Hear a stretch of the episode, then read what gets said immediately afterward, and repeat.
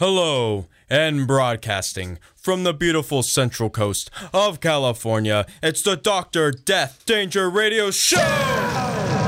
Gotta crack a cold one. Yeah. Crack a cold with the boy. With the boy? Oh, I got something about the word boy. Oh. Are you gonna give me your longest No, no, no, no, yeah no, no, boy no, not ever? that bad. Are you gonna give me your longest yeah boy ever?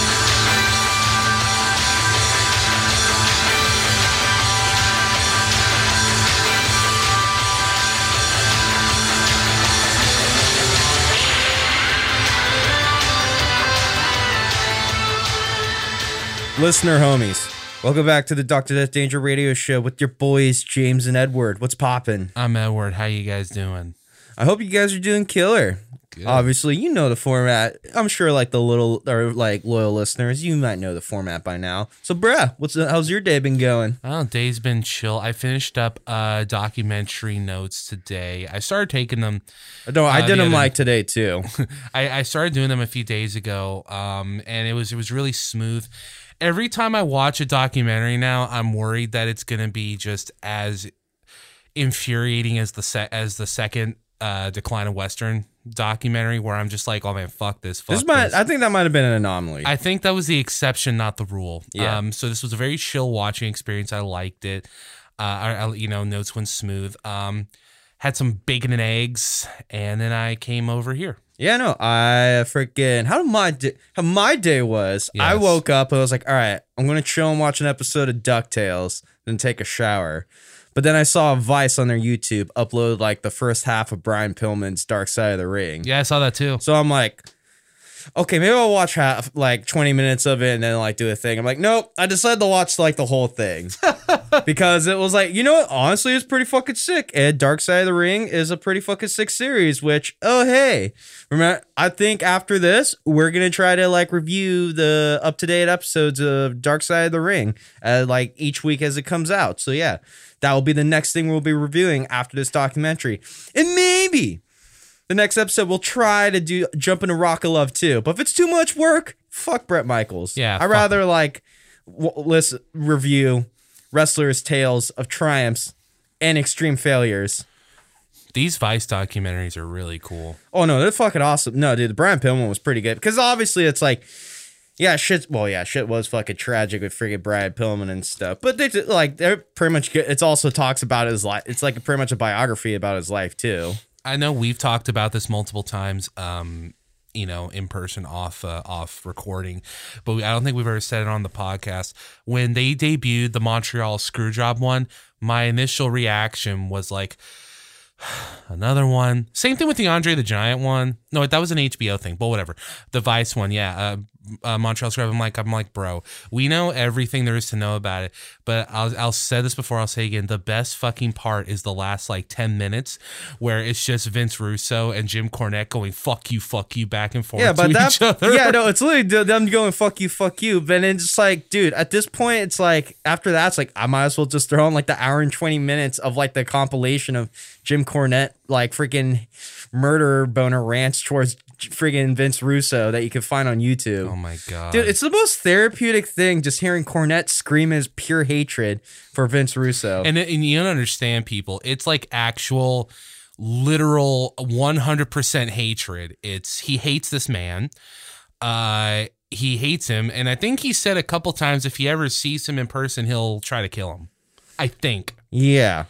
It's insane. Yeah, Vince Russo fires back once in a while too, but for the most part, he just kind of ignores Jim Cornette. He tries to ignore Jim. He tries to ignore Jim Cornette, but it's And then like he's like, bro, why are you so serious about wrestling? It's wrestling, bro. And Cornette's Yeah. like, this is my livelihood and my life, and you like disgrace everything I do. I think Vince so. Russo, fuck you. I think Vince Russo's philosophy, design philosophy was literally something to the effect of the real entertainment of value, uh, entertainment value of wrestling comes from the storylines, bro. The characters. You gotta. Uh, there's too much of a focus on the in-ring action. It's about storylines and characters, bro.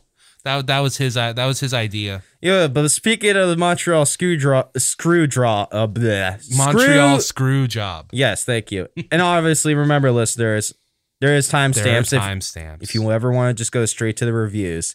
But I also got my second COVID shot this week earlier too. Oh, nice. And fuck, that fucking whipped my ass for two days. No, I, I don't doubt. I don't doubt. That's what that's what I've heard from people that have gotten. Yo, it. I literally got it, and like the day after in the morning while I was trying to head to work and stuff, I literally was like, you know what? I'm not feeling too bad. Mhm. And like literally at work, there's freaking like fever sensors to walk in to like get into like the main like area and stuff too. And like I passed through those just fine. But around fucking lunch, shit took a fucking dump on me. Like I was casually feeling it as it went. But after lunch, it was like, dude, fuck, I feel like fucked up and shitty. I can't really feel my body. I just need to lay down, but I'm kind of stuck here. And like, I and like the other guy that got his COVID shot yesterday, he's out today. So it's like, I at least gotta try to like do like my main shit. But oh fuck, I feel like bad.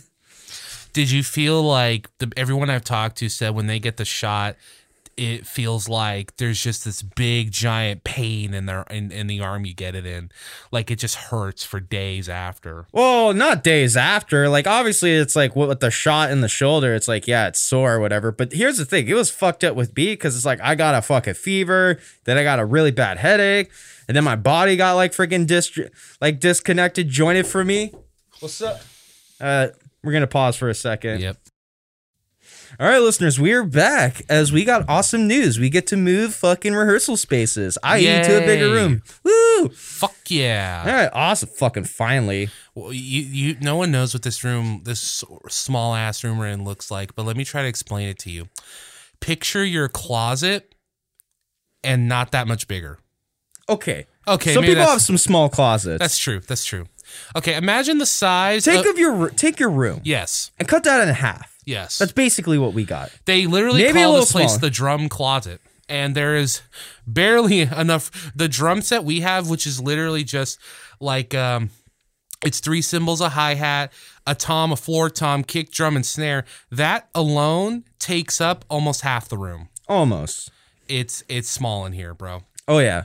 But now then, back to my thing. Yes. Because I was telling you about my COVID. Like literally, it's like, dude, I felt like disc, like disc, freaking jointed. Like, dude, I just was just like, I felt like a steam noodle walking around, and like the fucking fever was killing me and stuff.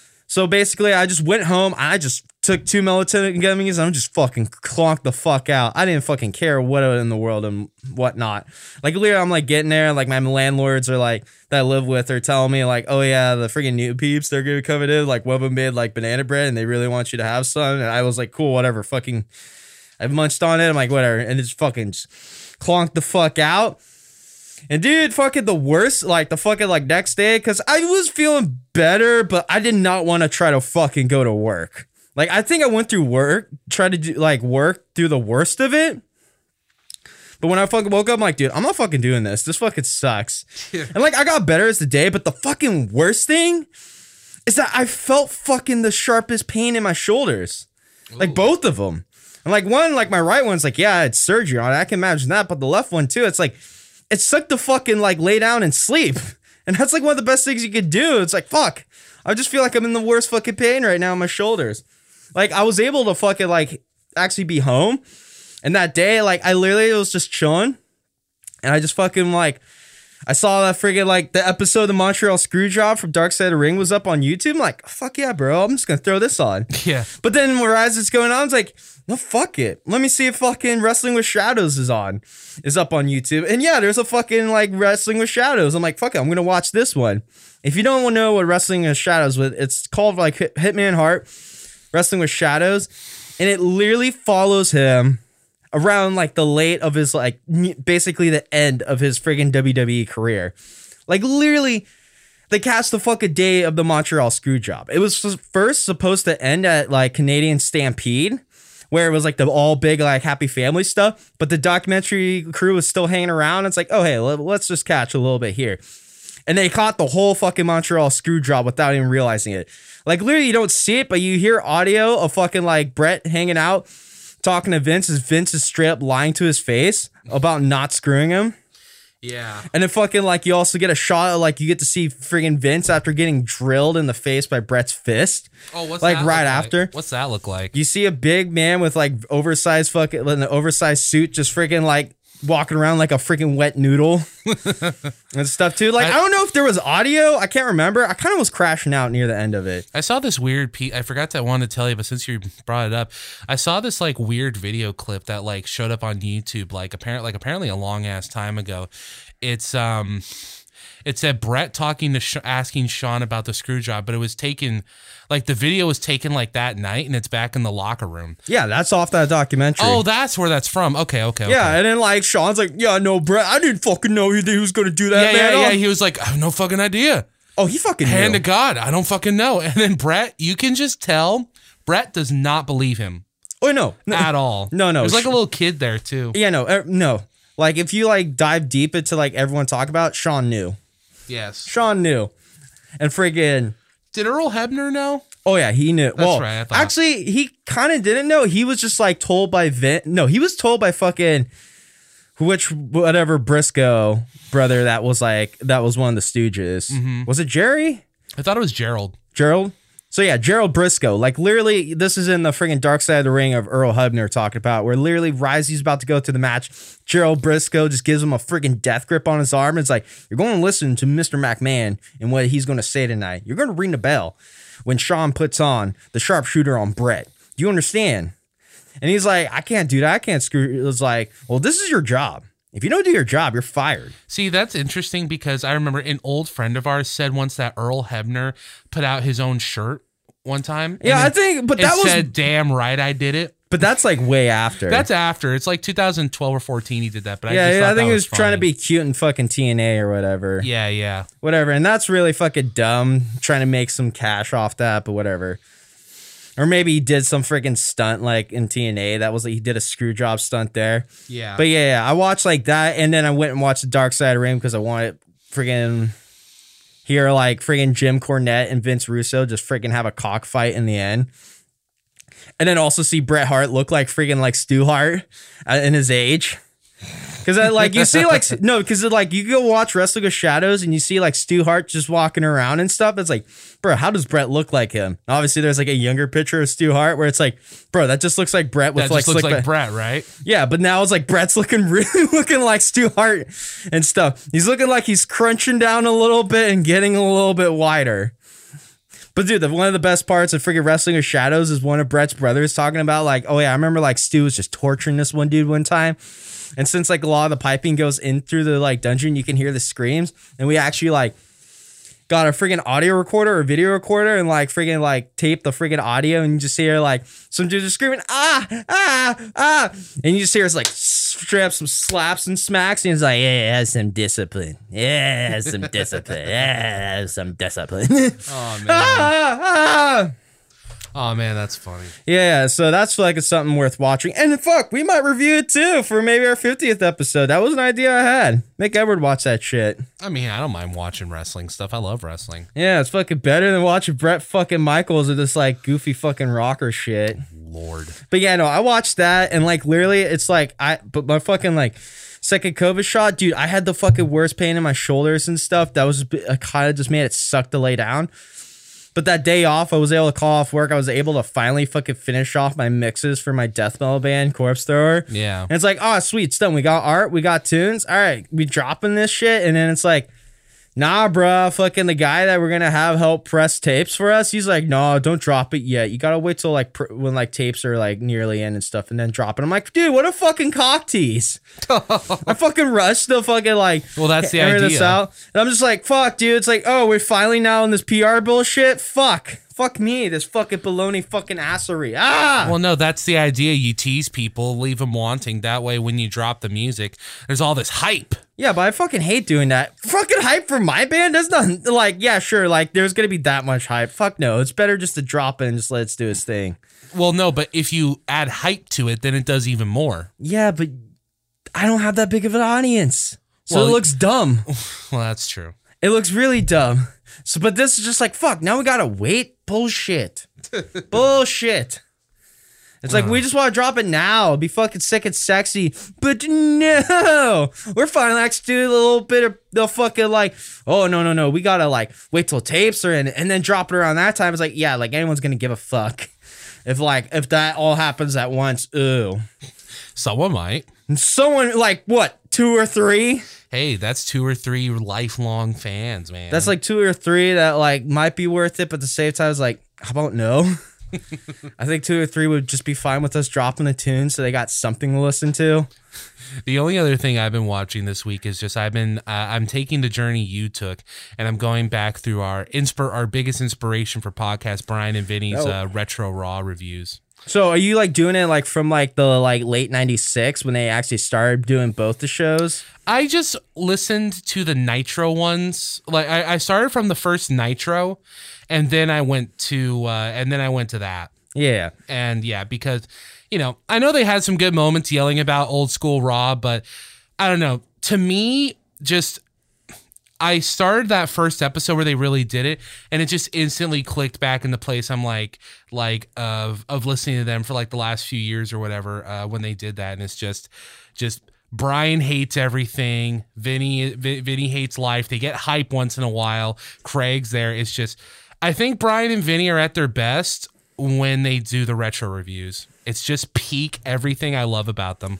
Yeah, yeah, and like the fucking retro stuff really could be really sad or be really silly and bad. Yeah, exactly. A lot of those weeks, I remember going through '97 because it's like I kind of was like, I kind of just did like, I was like kind of got lit into like in around like later '98 or so. hmm or like early 99 is when like i was like picking it up and then like did follow that weekly by weekly but then i like started uh, like late 97 like right after the screw job and stuff Yeah. but then it's like you hear bryan and Vinny always talking about like dude 97 was like the best year for freaking wwe 97 was like the best year it's like okay i'm gonna go listen to 97 and yeah it's a pretty fucking entertain it's a pretty interesting entertaining year It's insane. like obviously, like all the stuff that made WWE big was like they had like one sick thing and everything else kind of fucking sucked.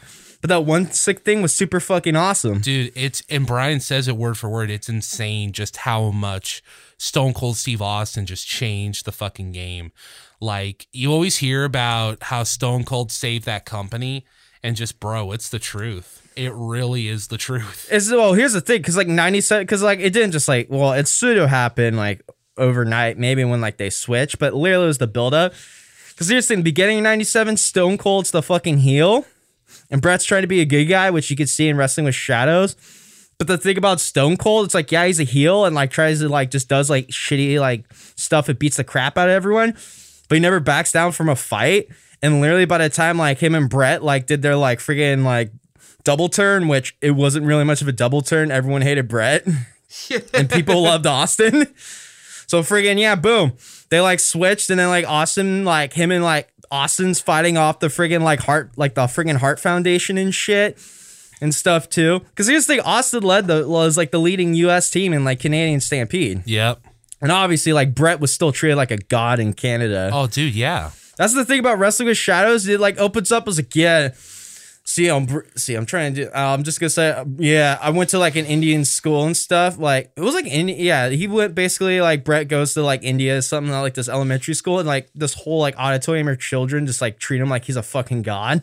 but the next shot, you just see him just walking down an empty freaking like hotel like hallway to his room. I'm just like, yep. Even God's gotta like go do this shitty walk. Yep. But- oh man. Yeah, yeah, but freaking Austin was like leading was like one of the main dudes leading against the Hart Foundation because like freaking Sean was just Sean was just being shitty, Yeah. and Sean was really shitty and stuff too. But eventually, yeah, no. Once like all the Brett drama and Vince started getting up, and they brought Mike Tyson to bring eyes and stuff, and like freaking Sean and DX were just like this like annoying piece of shit, and like Stone Cold was just on fire, like he's stunning friggin' like Vince, so he doesn't care. Like literally, once like that after that WrestleMania 14, it's like boom, it switched, and literally the biggest draw was like Austin and friggin' McMahon. And you could talk about The Rock or like Triple H, all that stuff too, but literally, like Rock was just more part of Vince McMahon. Yes. It literally was like what made like friggin' that like Attitude Era like the biggest thing because everything else fucking sucked. What you want the fucking Boricuas and DOA and all that fucking shit. Or like, uh, or the well, I was gonna make fun of, uh, I was gonna make fun of the New Age Outlaws, but I mean, they they they were popular. Yeah, but like th- that fucking version of DX, we were still like a bunch of dorks and stuff. Well, they were like obviously like the freaking Sean and Hunter. Like the first one was Sean Hunter, Chyna, and like Rick Rude for like a month. It yeah, yeah. was like is like reviewing that sounds like it was cool. Rick Rude. Yeah. It was like that sounded like it was kind of cool, but then fucking when it was just like Triple H and all the other peeps, like, yeah, they were like popular and stuff too.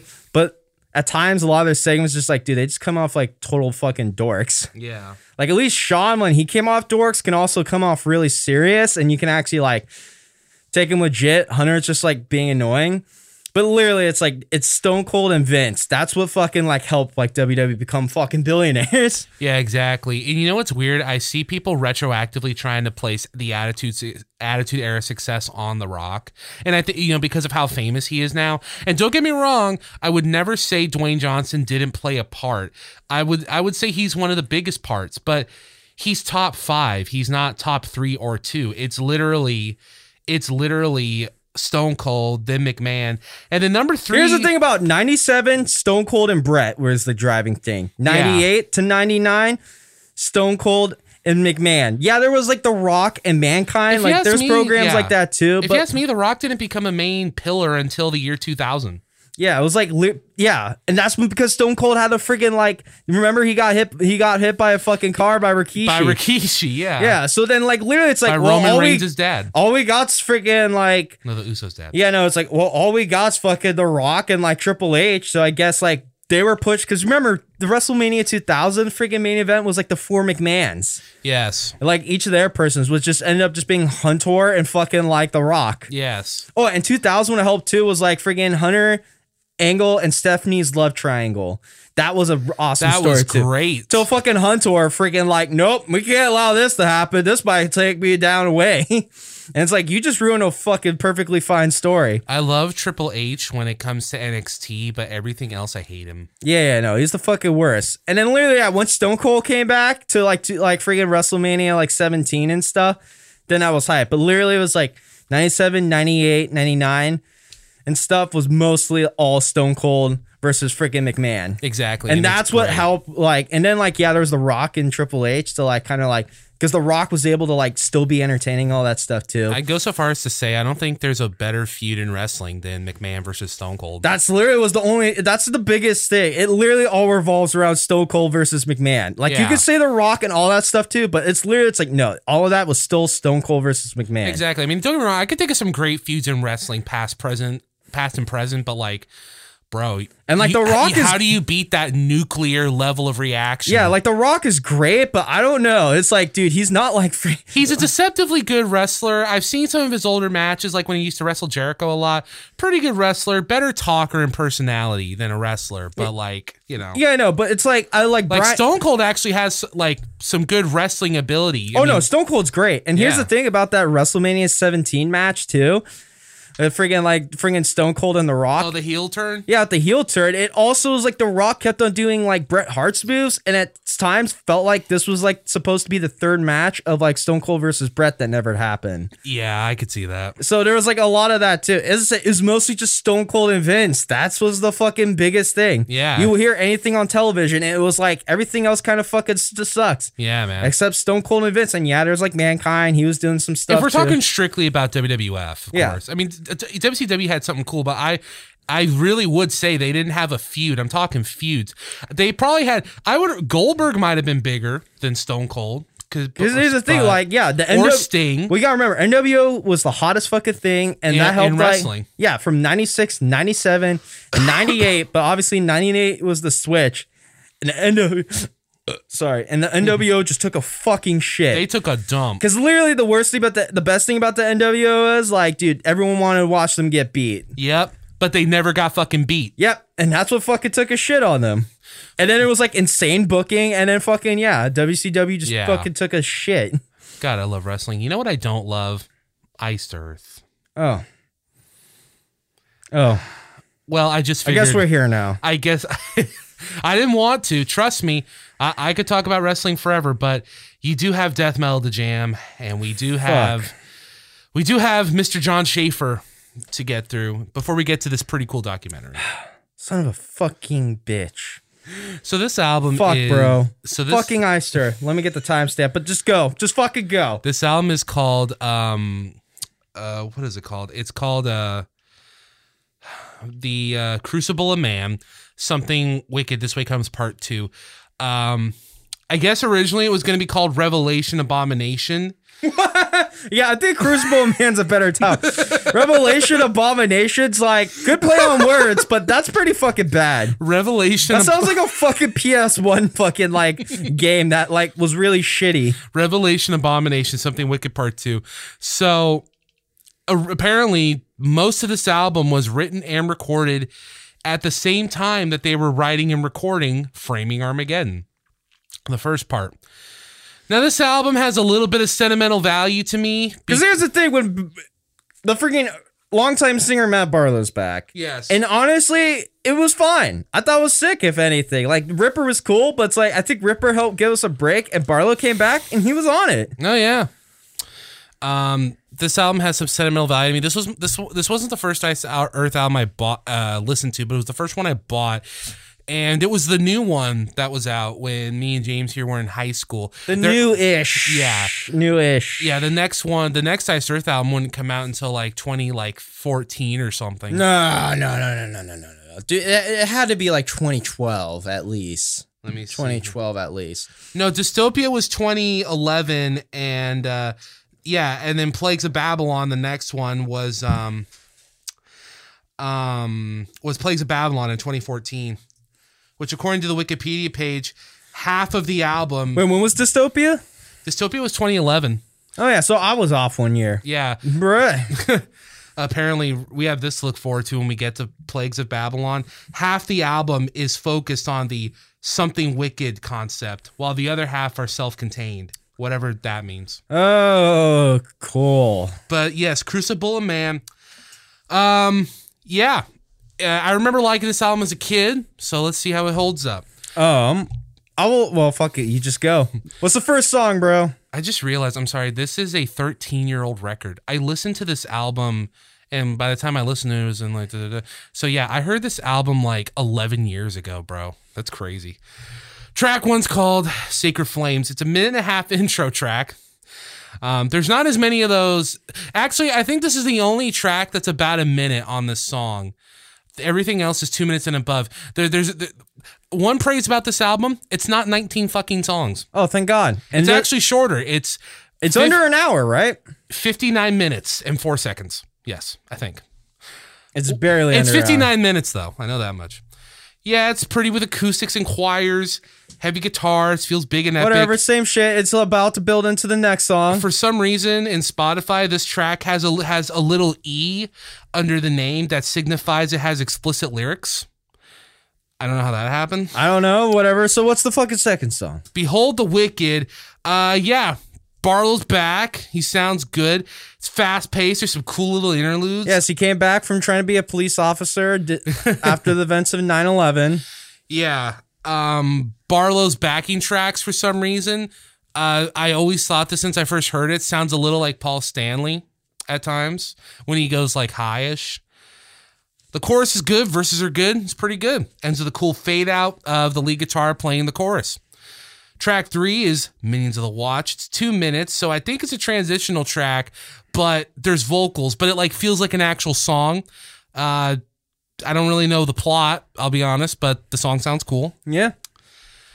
Track four is called The Revealing. It's your basic power metal stuff, you know, high end, tail end on the guitar. So yeah, the usual Eister shtick. Yeah, I'm listening to Barlow sing, and am I crazy? Did it sound like to you that Barlow was trying to emulate Ripper a bit? Like, not sound like Maybe him. that's why I liked it a little. Like his, vo- I was like, I don't know why I like his voice a lot. It Maybe sounded- he was yeah. trying to push himself to be like Ripper. it sounded like Ripper's like vocal structure style, very uh very aggressive is what I mean. Uh yeah, this this song's about a boy messiah, as he says. boy Messiah. Leads into track five called Gift or a Curse.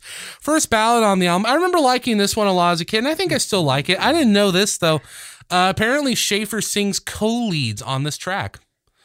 I couldn't tell when he sang, but Apparently, he sang on it. Maybe he had the Paul Stanley voice. Oh, that'd be funny. Uh, yeah, it's nice. I like the secondary percussion in the background. It was cool. Uh, track six is Crown of the Fallen. It's just under three minutes.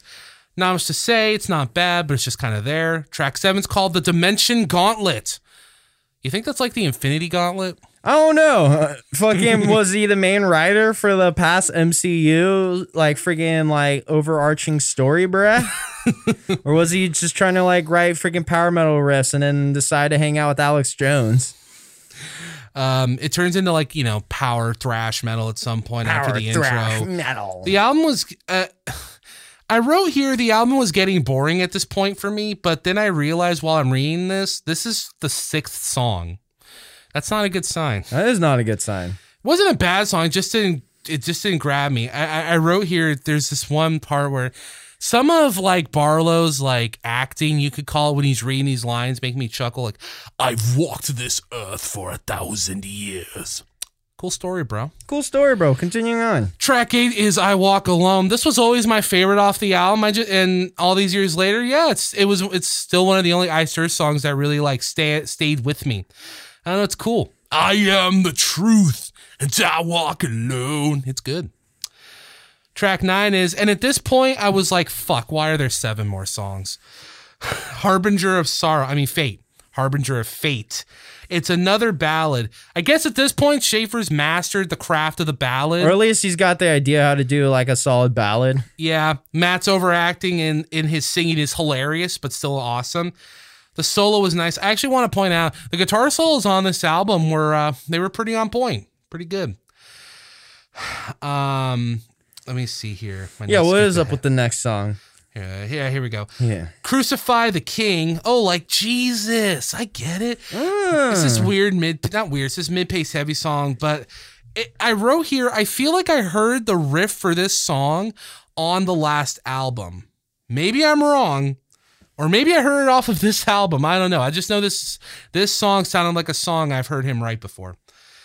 I just know Barlow hits a couple gnarly high notes here, and it sounded cool. Hey, can you? I, I guess you really can tell that they recorded this at the same time as the other one.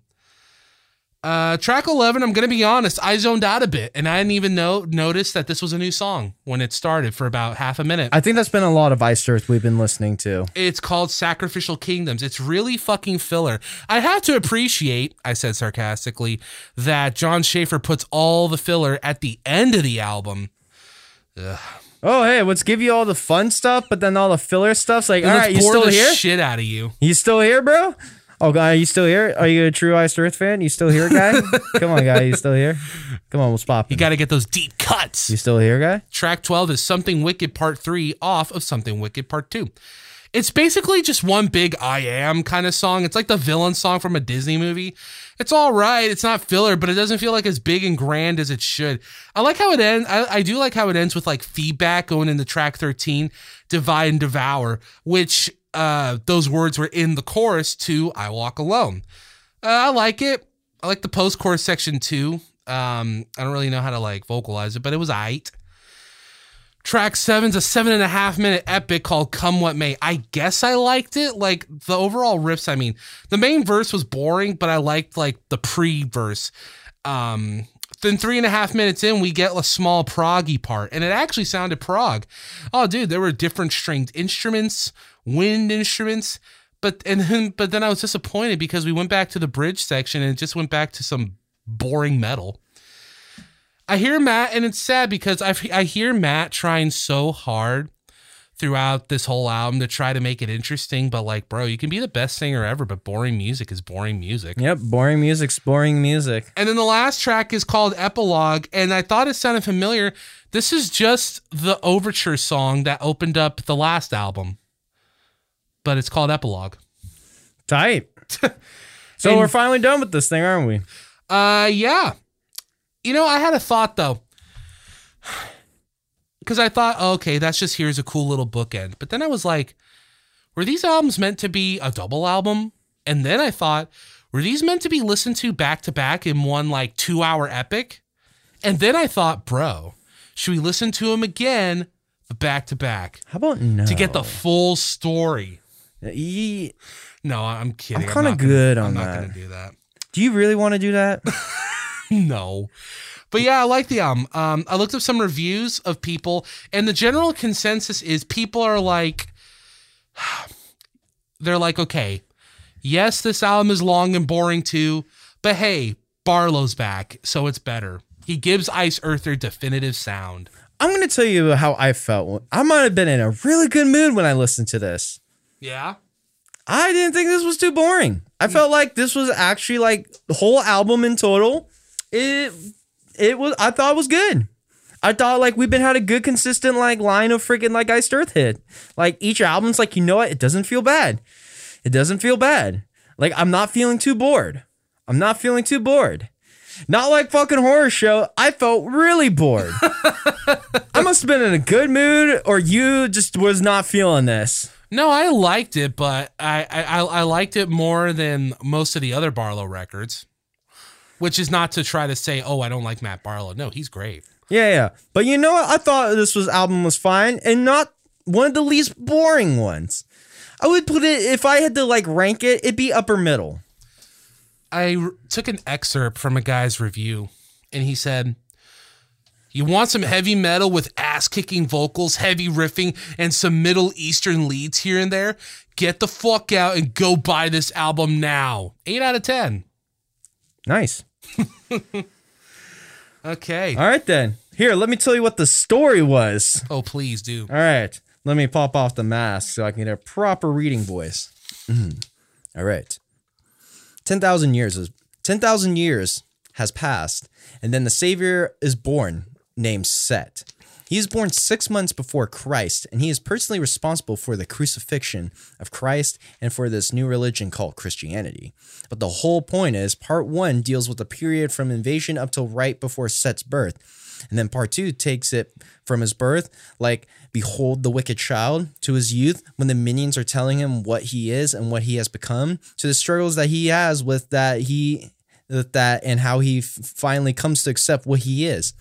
He then goes through the trials on how he takes it, the crown, and he finally accepts that he is basically the Antichrist to the mankind, but he is the savior of his own race and beings this thing doesn't really end because the whole Something Wicked universe is really much bigger than a couple of Iced Earth albums. The way I choose to end the record is what comes up to modern day.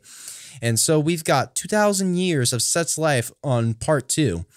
It's up now to modern day. And the only way that human beings can live through this is if we actually truly evolve as species which means that we would truly have to start being honest and that the problem with mankind it's never going to happen and this isn't a fucking story you're just saying like shit it's never going to happen they're use and they're using that and the whole weapon against us like come that made there's a lyrical lyric of living in, in caves till man fi- uh, flies in space we've done all these great things you literally was like started off telling a story but not you're just saying it's like, oh yeah, yeah we kind of left it open, I guess.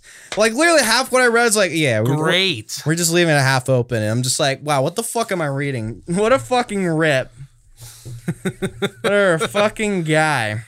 But oh yeah, man. I'll say, I didn't think this was too boring. No, it wasn't. Um. So No, there are like better things I'd rather listen to, yes. But after your review, you you asked me, it's like, do you want to take a break and then like listen to something else? And I'm like, I don't know, I didn't feel too bored, but after you reviewing it, it's like, wow, maybe it was fucking boring and it sucked, and I was just in a good mood. I'm not ready to do the next Iced Earth one. You've convinced me. All right. I see a book. A hundred and th- I mean a thousand and one albums to Yes, listen. I introduced this book a few weeks ago, everybody, and yes, it's a thousand and one albums you must hear before you die. Re- The revised and updated edition. I don't know what that means, but yes, I'm going to take this book and I'm going to randomly select a new uh, an album for us to review next week. I even came up with a cute little jingle for it. Check this out: left, right, forward, back, triple D on the attack. Prodigy, the fat of the land. so we are listening to Prodigy's The Fat of the Land. Okay then. Oh, I know this band. Yeah, yeah. Yeah, I know of the Prodigy. Yeah, yeah. Okay, cool. I'm down for that. All right, let's check it out. Let's see how it is, bruh. Yeah, man. We'll be back with that album report uh next week. Uh, but speaking of music, um now we get to talk about Decline of Western Civilization 4. Not really. Not really. It's called Like, We Sold Our Souls for Rock and Roll. Some people feel like it's a decline movie, but to me, it didn't really feel like a decline movie. It's like a, it feels like a spin-off, if anything. That's what I was to say. because it's like still, it's like Penelope Spheeris, she did it and stuff too. Yeah. And there is like stuff about decline, but at least there's like, there's something that feel like, this is just more about like Ozzfest and like Ozzy in general and stuff too, but doesn't Yeah. feel like because the climb feels like it like kind of goes somewhere. All it does is just like uh, Yes. she literally just documented Ozzfest. basically this this movie is like so the climb movies are like dark souls but this movie's like bloodborne it's made by the same company and there's fundamentals from dark souls but it's also its own thing but they are comparable yeah this this documentary, like in like it's, you know uh, editing and pacing it feels like it's Yeah, yeah. decline because it's like the same director. I think it's just more of her style but does it have the same vibe as the decline movies? I'm gonna say no. No no no because those those movies and i'll get into this later but the mo- those movies all had like you felt like there was a message or like a point to it. This is just or the first one felt like it was a snapshot in what was at the time contemporary life this one's a bit this one's a bit like that but i don't know.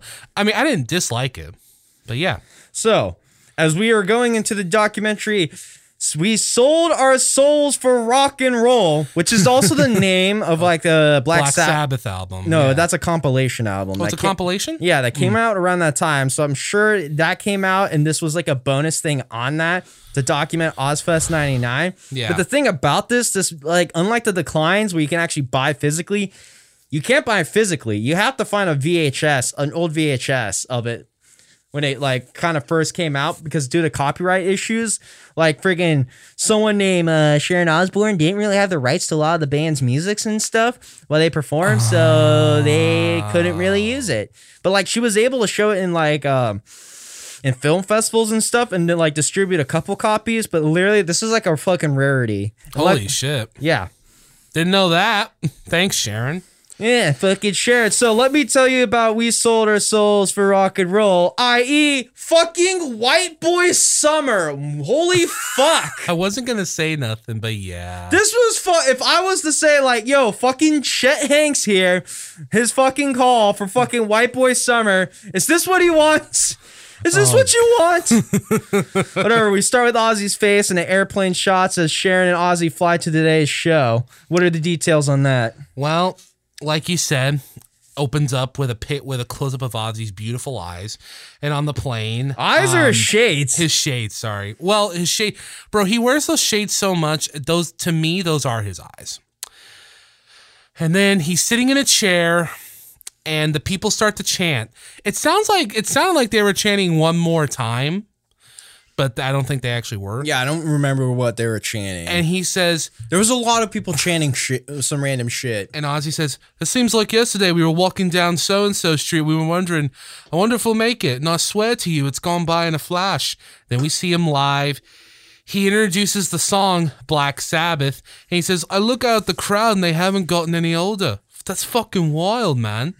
Ozzy's the fucking best, bro. Dude, he's got fucking dude. Just him talking is just zingers that just happens. Oh, it's great. So Black Sabbath plays the Black Sabbath, the song, the intro of it. We see Ozzy talking about how Sharon had the idea for Ozzfest. So basically, the story goes Sharon was like, well, let's do our own thing. And Ozzy was like, well, I don't know. Let's do a few shows, see what happens. All the shows sold out.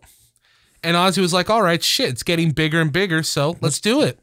Yeah, no, they did a first a couple shows, then they did a couple more shows, and then it just eventually turned into an actual festival.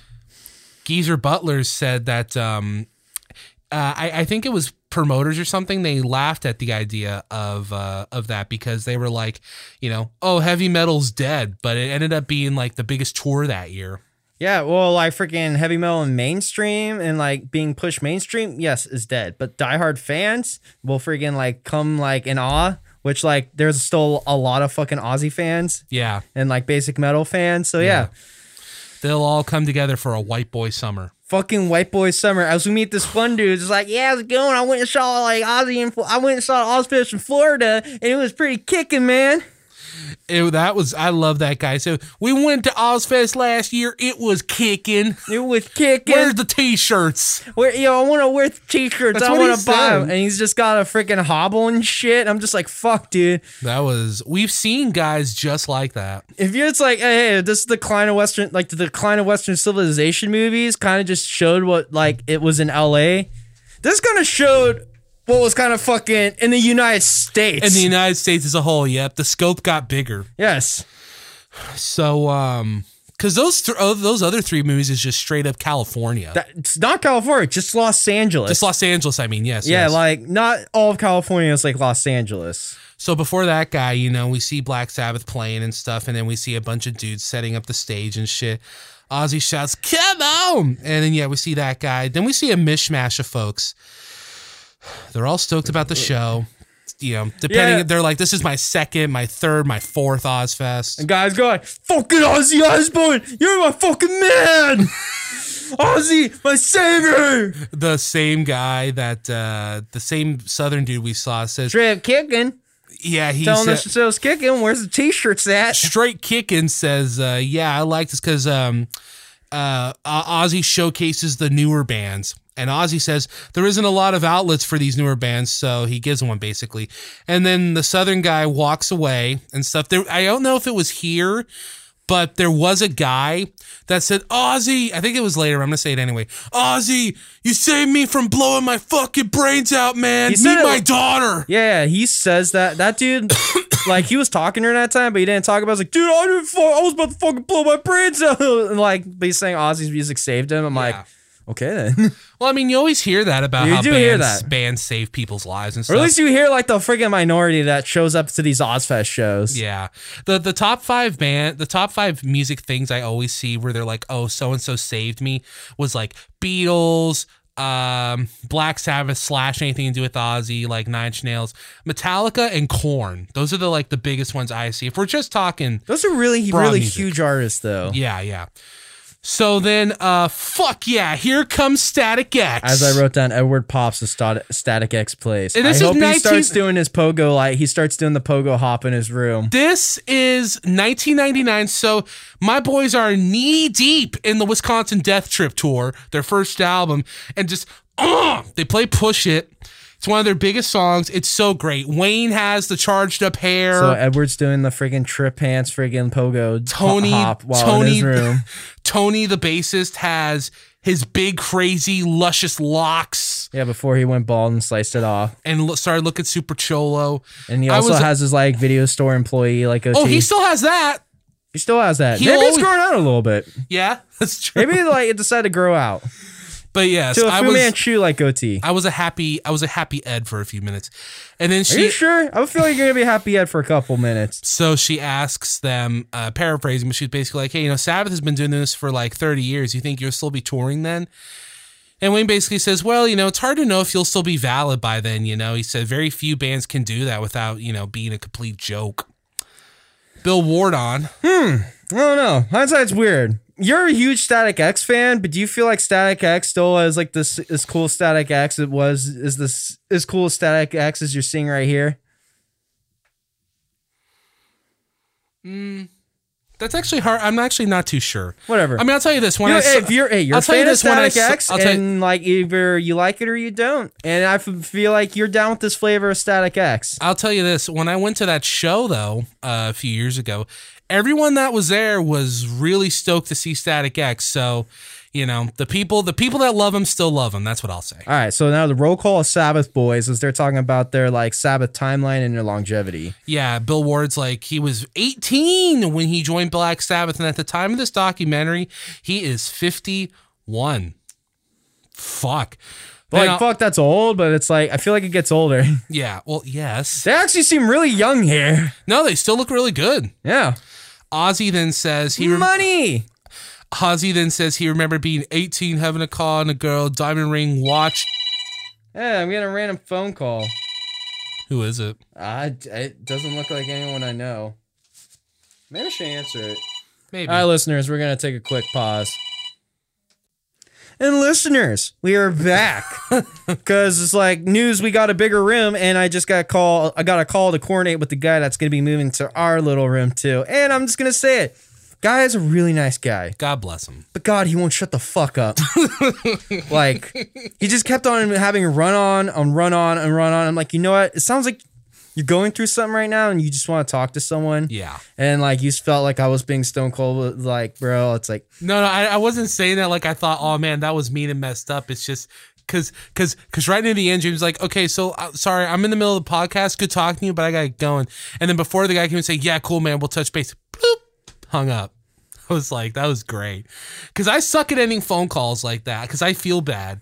But you, Yeah, you no. had the you had the brass balls to do Well, that. there's a thing where it's like the dude's going run on. Okay, we're coming down. All right, cool, but run on and run on. Hey, keep in mind- like, keep there's mind- a point where it's like, hey, I actually do got something to do, so Yeah. I'm on this. and the keep in mind, everybody, the most my buddy here is saying is like, yeah, oh no, for sure.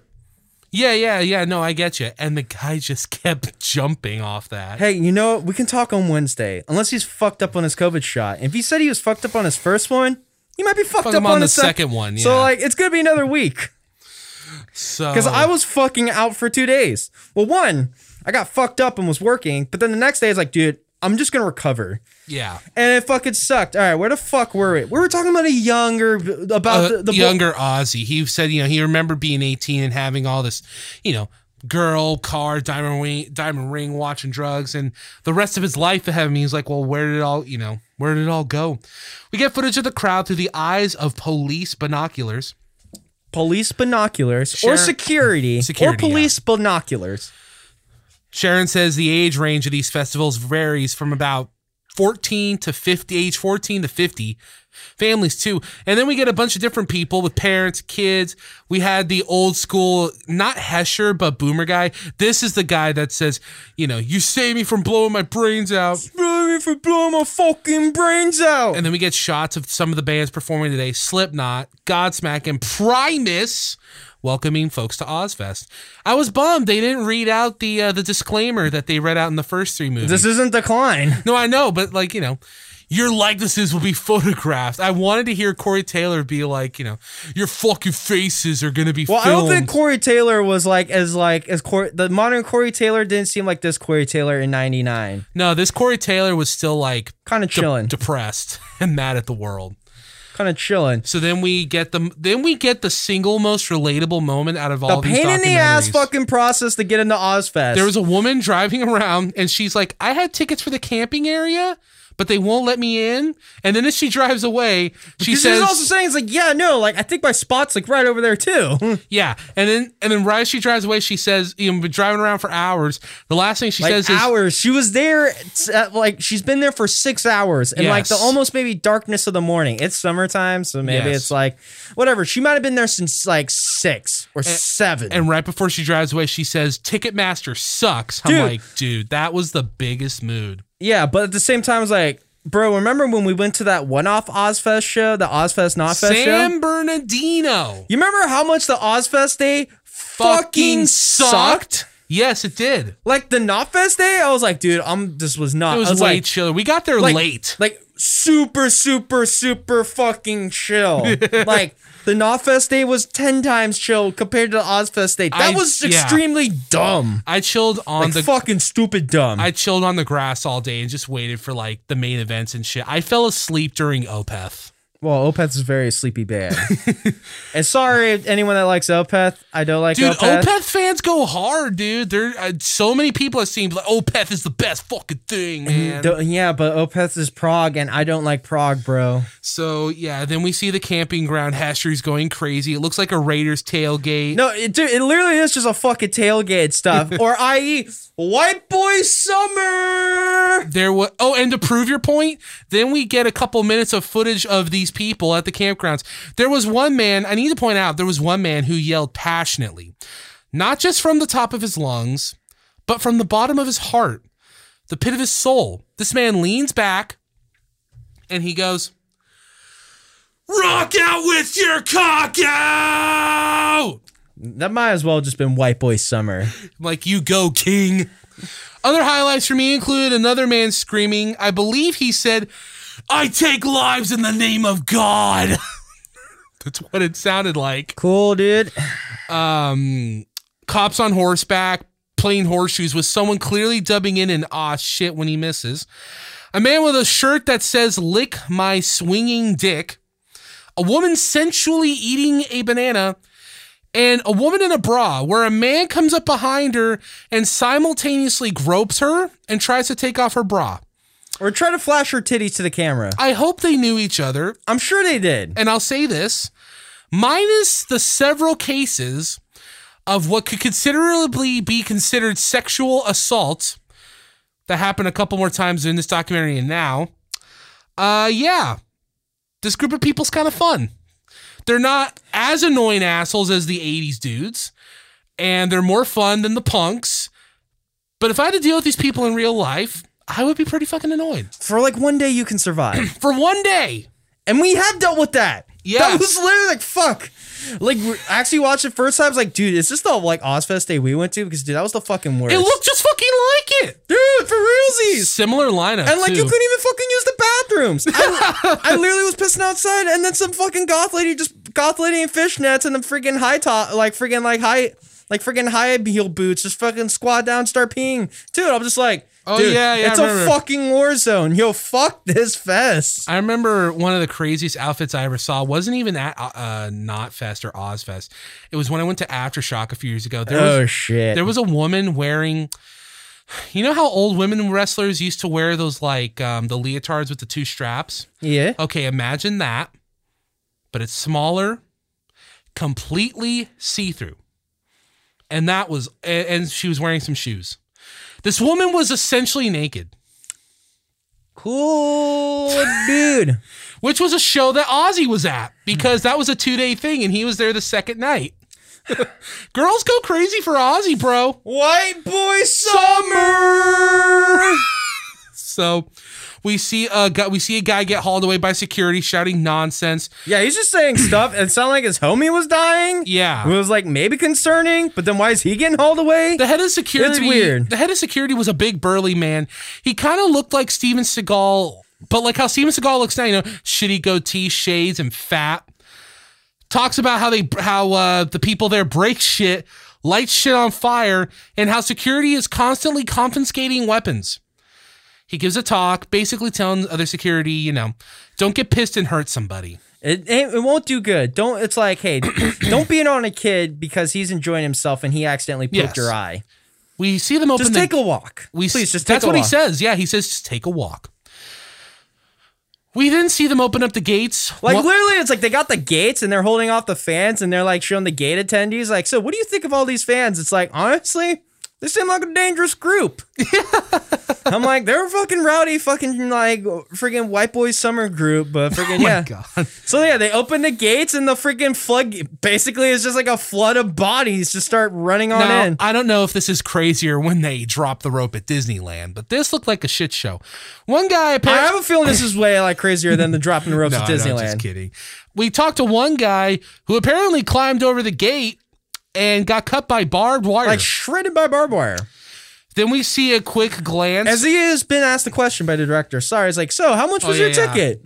It's He's free. like, Do you think "Zero." it's just like zero. Do you feel like it was worth it? Oh yeah, it's fucking Ozzfest. I'm like, you make it seem like there was no tickets for the show and people were just going for it. well, that guy went for it. He went for it, and he's now gonna go see Black Sabbath. Then we hopefully. then we see a quick shot of fucking Slayer, fucking slur. Fucking slur. and God. Really? Because then I just wrote that solely a gobsmacks hyping up the crowd, and Ozzy then's just Did you kissing just a call dog. Godsmack Gobsmack? yeah, that's what it was written. So gob, they're more of a gobsmack than a godsmack. So Godsmack is telling is basically telling everybody to get hyped for the bands coming today. Freaking gobsmack. You know, Rob Zombie, Black Sabbath. We get shots of people chilling at vendors, kids Yeah. getting face paint, playing uh Pop the Boob, I think. Just carny crap of the fucking Ozzfest. And people getting their fucking asses whooped by the mechanical bull. yeah. We see guy, we see this dude pulling money. So tell me if I wrote this down right, because I think this is what happened. This dude was pulling money together so a 19 year old girl would take her bra off. Was that what was happening? Yes. Different White times, boy folks. summer. Different times, folks. Different times. So yeah, freaking. Are we at System of a Down yet? Yeah, fuck it. Here comes System of a Down. Oh, is Happy Edward back? Yeah, dude, they play Sugar and Suite-Pee and fuck. I fucking, lo- I fucking love System of a Down. I love three and a half of their albums. They had five. The first one was great. The second one was great. The third one was underrated but great. The fourth one was like most of the songs off there are good.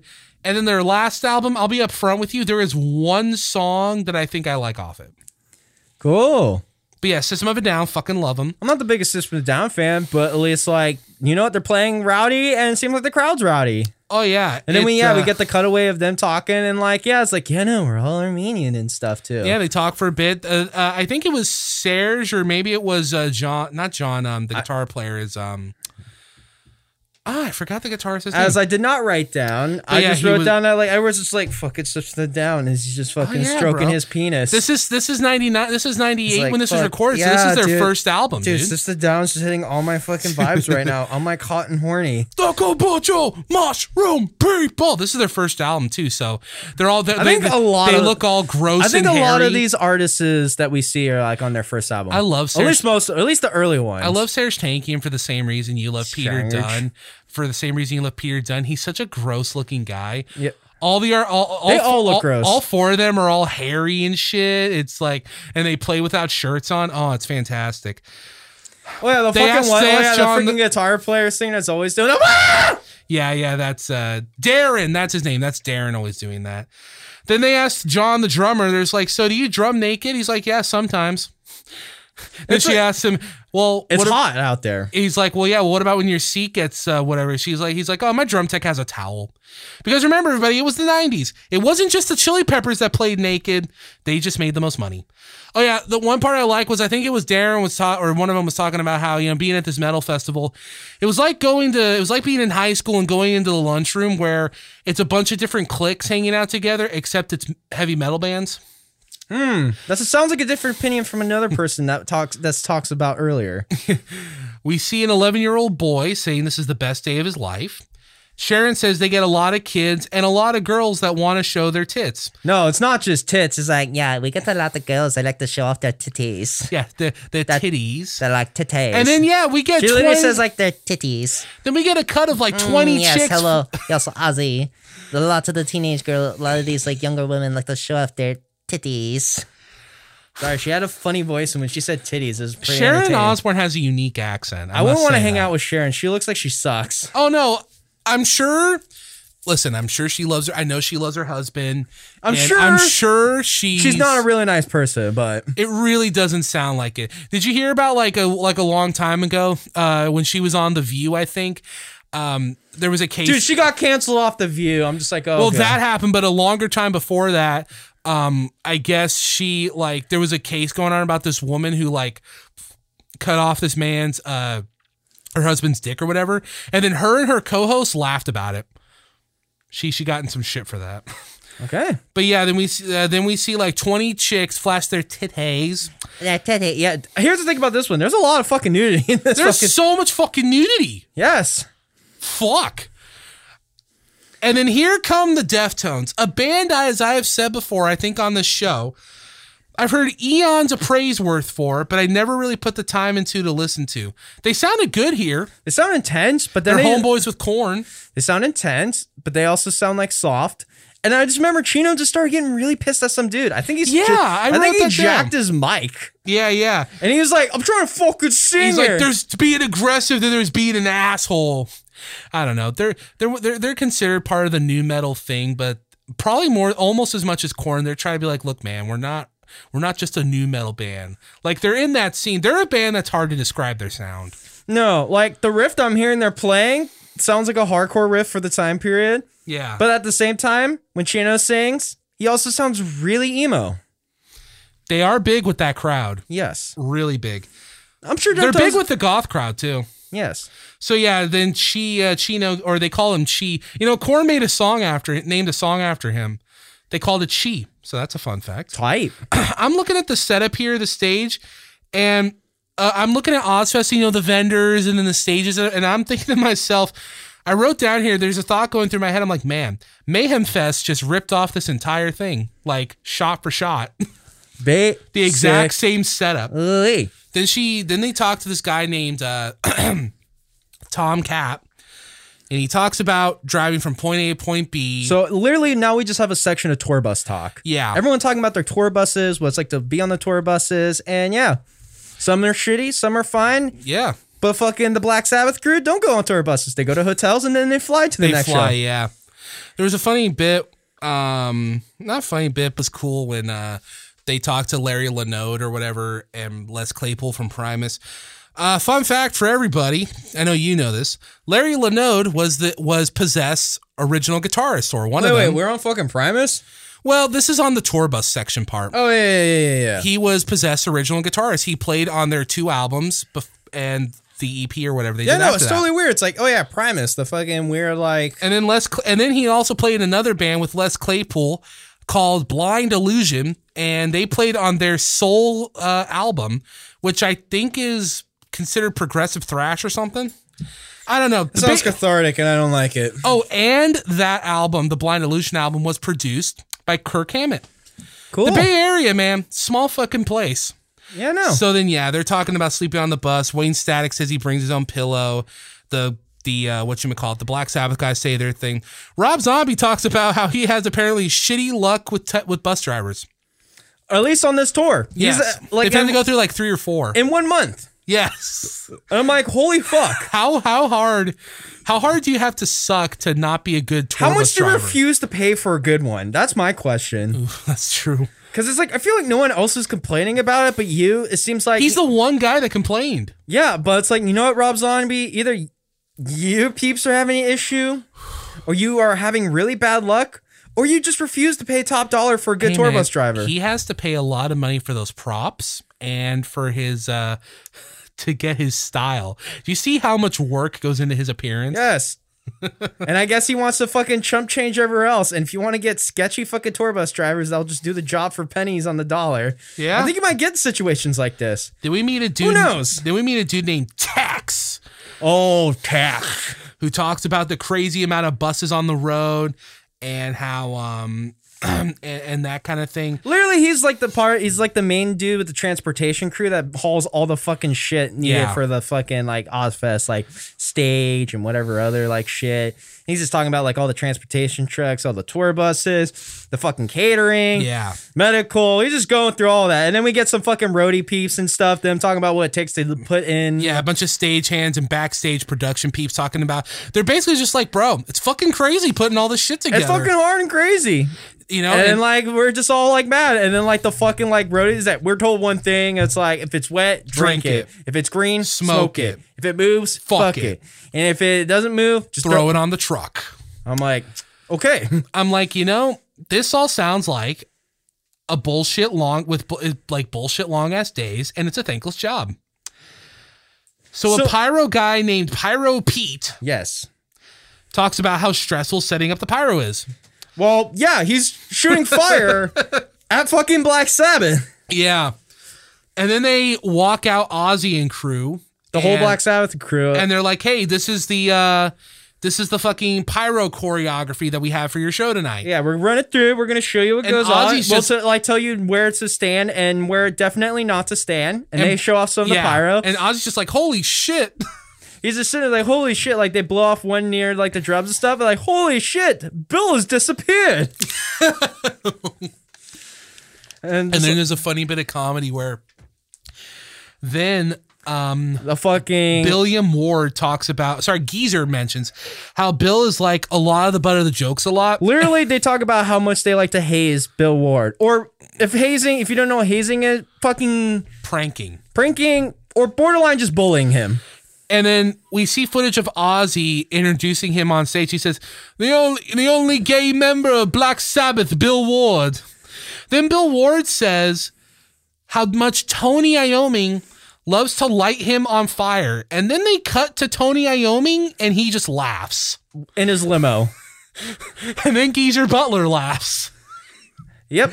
I love these guys. Yes, they're all just like, yeah, we like to like build on fire, but And we're then- really rich, so who fucking cares? And then she like, and she's like, "Well, how old were you when that happened?" And Bill's like, 45. like, fuck. I, I think they were talking about like one time he had a beard and it just went up in flames. Yeah. because like Iommi like lit it on fire at a bar, Yeah. and just like, and he just laughs it off, and like Iommi just laughs it.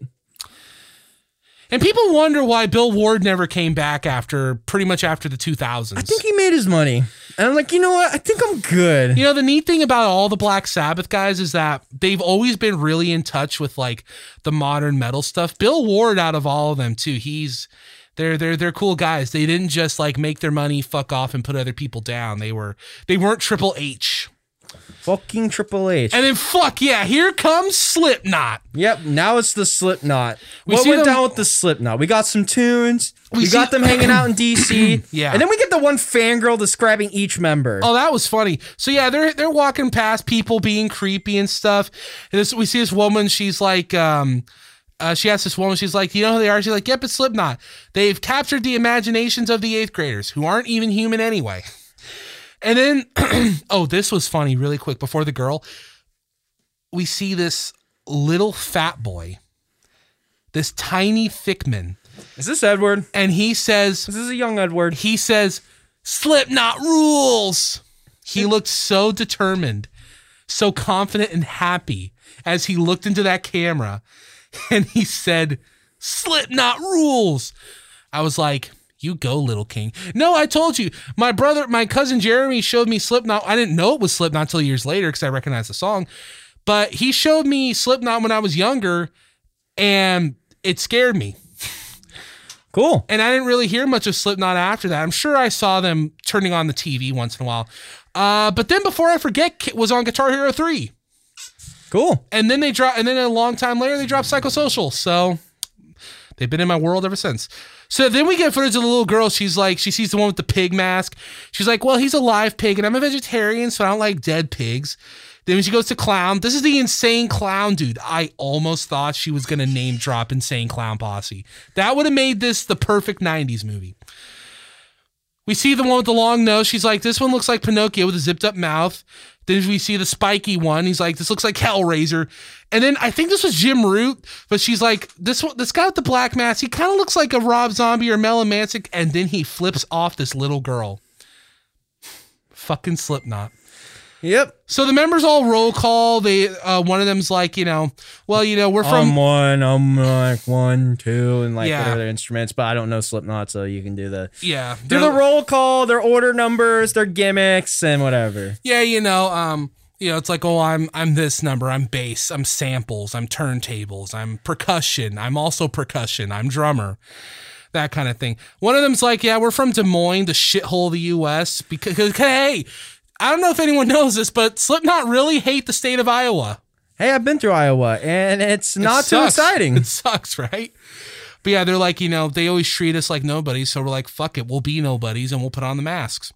There's a funny bit where she's like, what do you do all day? And I think the long nosed one was like, oh, you know, just masturbate, sit around all day. And I'm like, was our good friend Jake in Slipknot?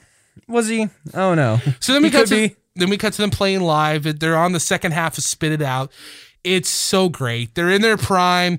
They're jumping around, doing random shit, you know, going crazy, breaking stuff. They have even back then, Corey Taylor has complete and total control of the crowd. It's really something to see.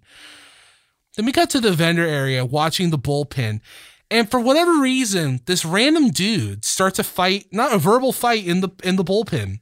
Yes, we because this bullpen has like topless women riding this mechanical bull, and then we have this one like warrior of justice for women decided to go like, this ain't Ozzy shit. Why is there topless beautiful women riding mechanical bull? This is a, this is the, like freaking this is freaking embarrassing. It's like freaking oh god, what's the word? He like- was uh, he was full. like- all women are queens. It's like, what is this? Uh, like, look at her. Why is she doing? She doesn't need to do this. Like, I would take her home and make her my wife. She's so beautiful. And Well, like, that wasn't what he said. What he said was because she's like, "Do you know that?" like that. She I- was like, "Do you know that girl?" He said, "Well, no, but you know, she's a very beautiful woman. You know, I'd take her home and make her feel righteous." Yes, it's like this is the wrong guy. I'm like, bro, have you are you looking at this fucking show? I'm like, you go, King. And it's like this ain't Ozzy shit. I'm like, yeah, no, this is This uh, is pretty Ozzy. I guess, or well, let me phrase This is Ozzy fan base. or just what Sharon does. I just say that honestly, it's like, what do you suspect from a white boy summer guy? White boy, oh, this was so white boy summer. White boy summer. Oh, and then we cut to the angry Christians. This might have been my favorite part of the movie.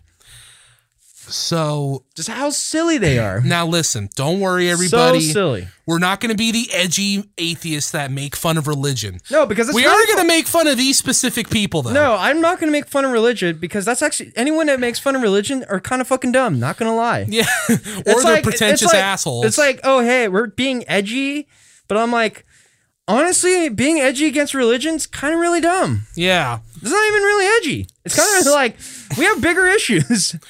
So I can give a fuck what people worry about if they're gonna where they go if they die. That's like the worst of it. That's like the least of my problems. And these people are just like, honestly, you fuck them. like, just them being religious, like, oh yeah, hail Satan. That's my rebellion. I guess for like freaking religious. Like, no, how about you fu- say fuck that? Why, like. What you should be doing, if anything, the only thing against religious protests is them like going against freaking like homophobia or trans and all that Yeah, stuff yeah, too. It's like, bro, who fucking cares? Don't you have anything better to do? Oh, fucking wait. Yeah, you don't. Just fucking leave the freaking LGBTQ, LGBT, I cannot. LGBT. It, well, it was LGBT. Now it's LGBTQ plus. Yes, communities alone. Yes. Who fucking cares? So if I There are bigger issues. if I may, But honestly, no one cares. Yeah, no, because Satan, that's how you piss off people. It's like, no, fuck no. God, we have we've had to deal with those at, almo- at a lot of metal shows we've gone to. and like, I've gotten older and I realize, honestly, that concept's really fucking dumb. yeah, It's really dumb. But these people take it really seriously. Satan's ruining our communities. They're they're trying to take care of they're trying to take control of our children.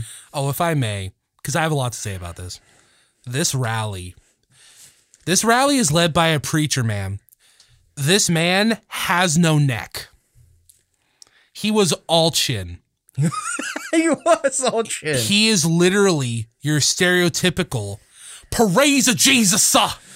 That was this man. Jesus, Ozzy's the he's a master of the devil. This is a quote.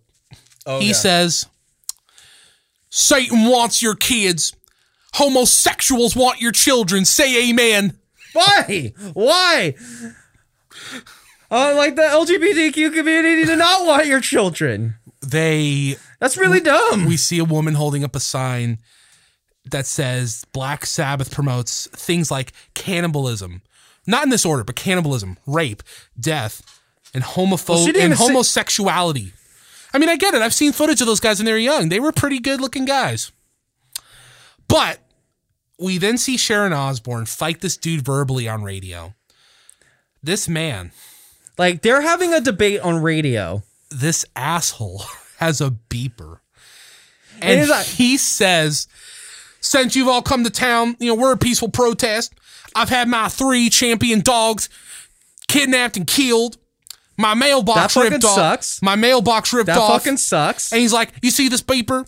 I keep getting 666 on it and porn, porn pornographic numbers on or porn numbers on it. These like pornographic numbers on my beeper and stuff. They're arresting my dogs, and it's like, yeah, you know what? Honestly, that's a minority that's fucking with your shit, and I'm sorry that's happening with you. I'm like, that has to be horse shit. I mean, the mailbox thing I get, the beeper, sure. I like- I but the apologize killing of his dogs, I hope not. That'd be really dumb. Like, that'd be awful. like obviously, I feel like the friggin' um, IQ of this Ozzfest crew is in debate with the NASCAR, the NASCAR crowd.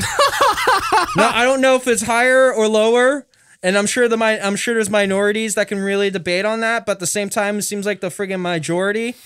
Who knows? and then he goes on about how, you know, people are hurting themselves. He said kids are getting tattoos and shit. They're getting tattoos. He says people are having these vampire parties. these vampire sex parties where they like to cut themselves And and, suck like to the blood. like to lick and suck and drink the blood. And like Sharon is like baffled, and I'm baffled. I'm like, that's a minority, bro, not the majority. Like I'm sure that like little parties exist, but like that's just more of a like teeny kink of like ten people at most. Oh, and then Everybody. But these vampire sex parties exist and is against the law. Why would you date? Why would such thing happen? It's like, bro. this dude, everybody, this dude goes full in on the homophobia. And let me clarify something.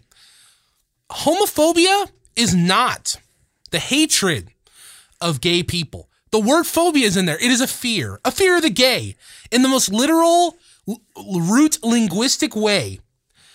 And this man is afraid of the gay.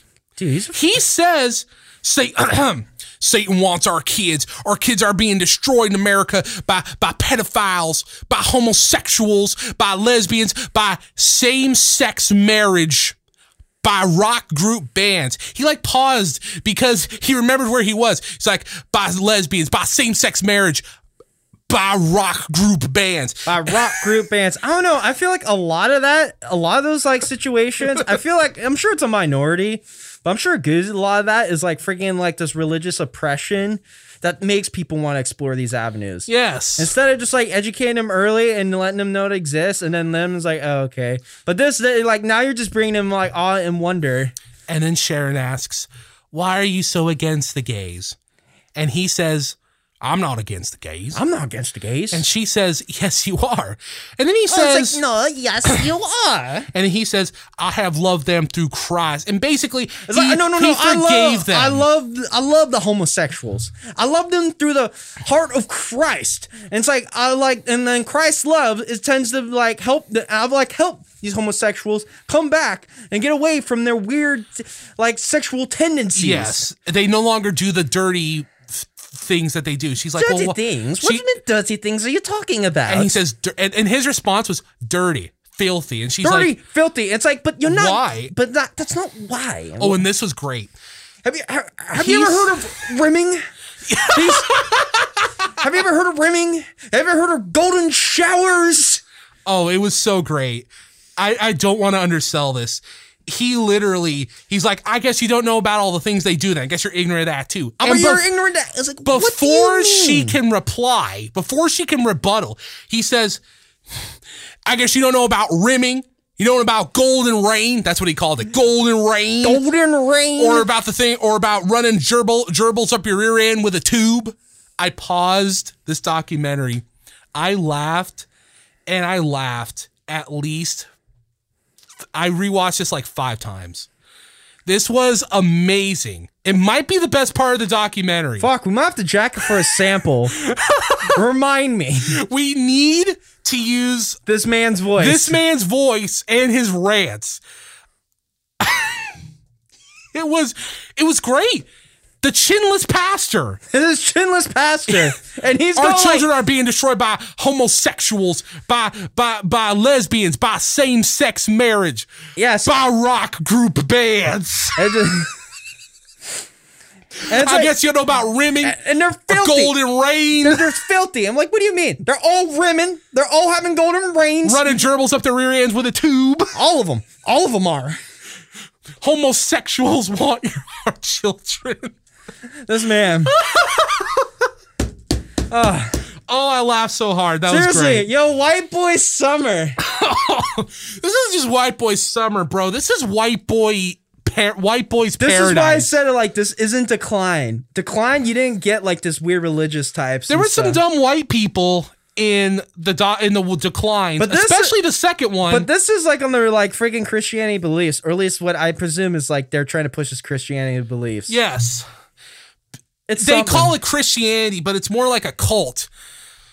Anyway, it's something. These are very boring people. Who and his parting words to her are remember this Black Sabbath are practicing cannibals. And That's it. He says it just like that. And. Sharon's just baffled. She's like, She's just like, what the uh, fuck? okay. Because she's trying to tell him, she's like, you don't think about how, you know, the things you said about my husband and his band that broke my heart. And then he's basically just like, you know, we're a peaceful protest. We're a peaceful protest, but you guys like you people have been like terrorizing my house.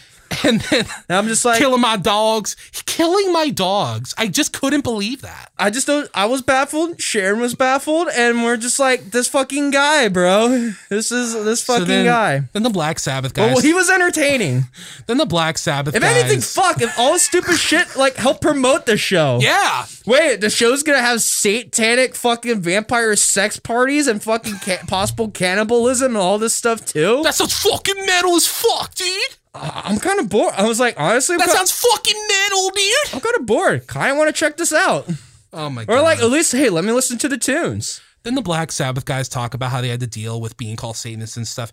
And here comes Godsmack. Oh, you mean Gobsmack? What's my opinion on Godsmack? Good question. Yeah, what is So, your opinion I on Gobsmack and his I- fucking like over like his salon fucking facial hair? Sully, you need to understand the way Sully looked in this documentary. It's been the same. He has looked like that for 20 years. He might have just got gray hair. The exact same. He, or- looks the exact same. He pra- he's a practicing Wiccan. They must be on to something because Homeboy's kept his youth. Does he? Or money? Money helps with youth. Yes. Seriously, Trump fools me. He looks like he's like early 60s. I didn't know he's early 70s. Yeah. So money can fool me. So yes, I think Godsmack is fine.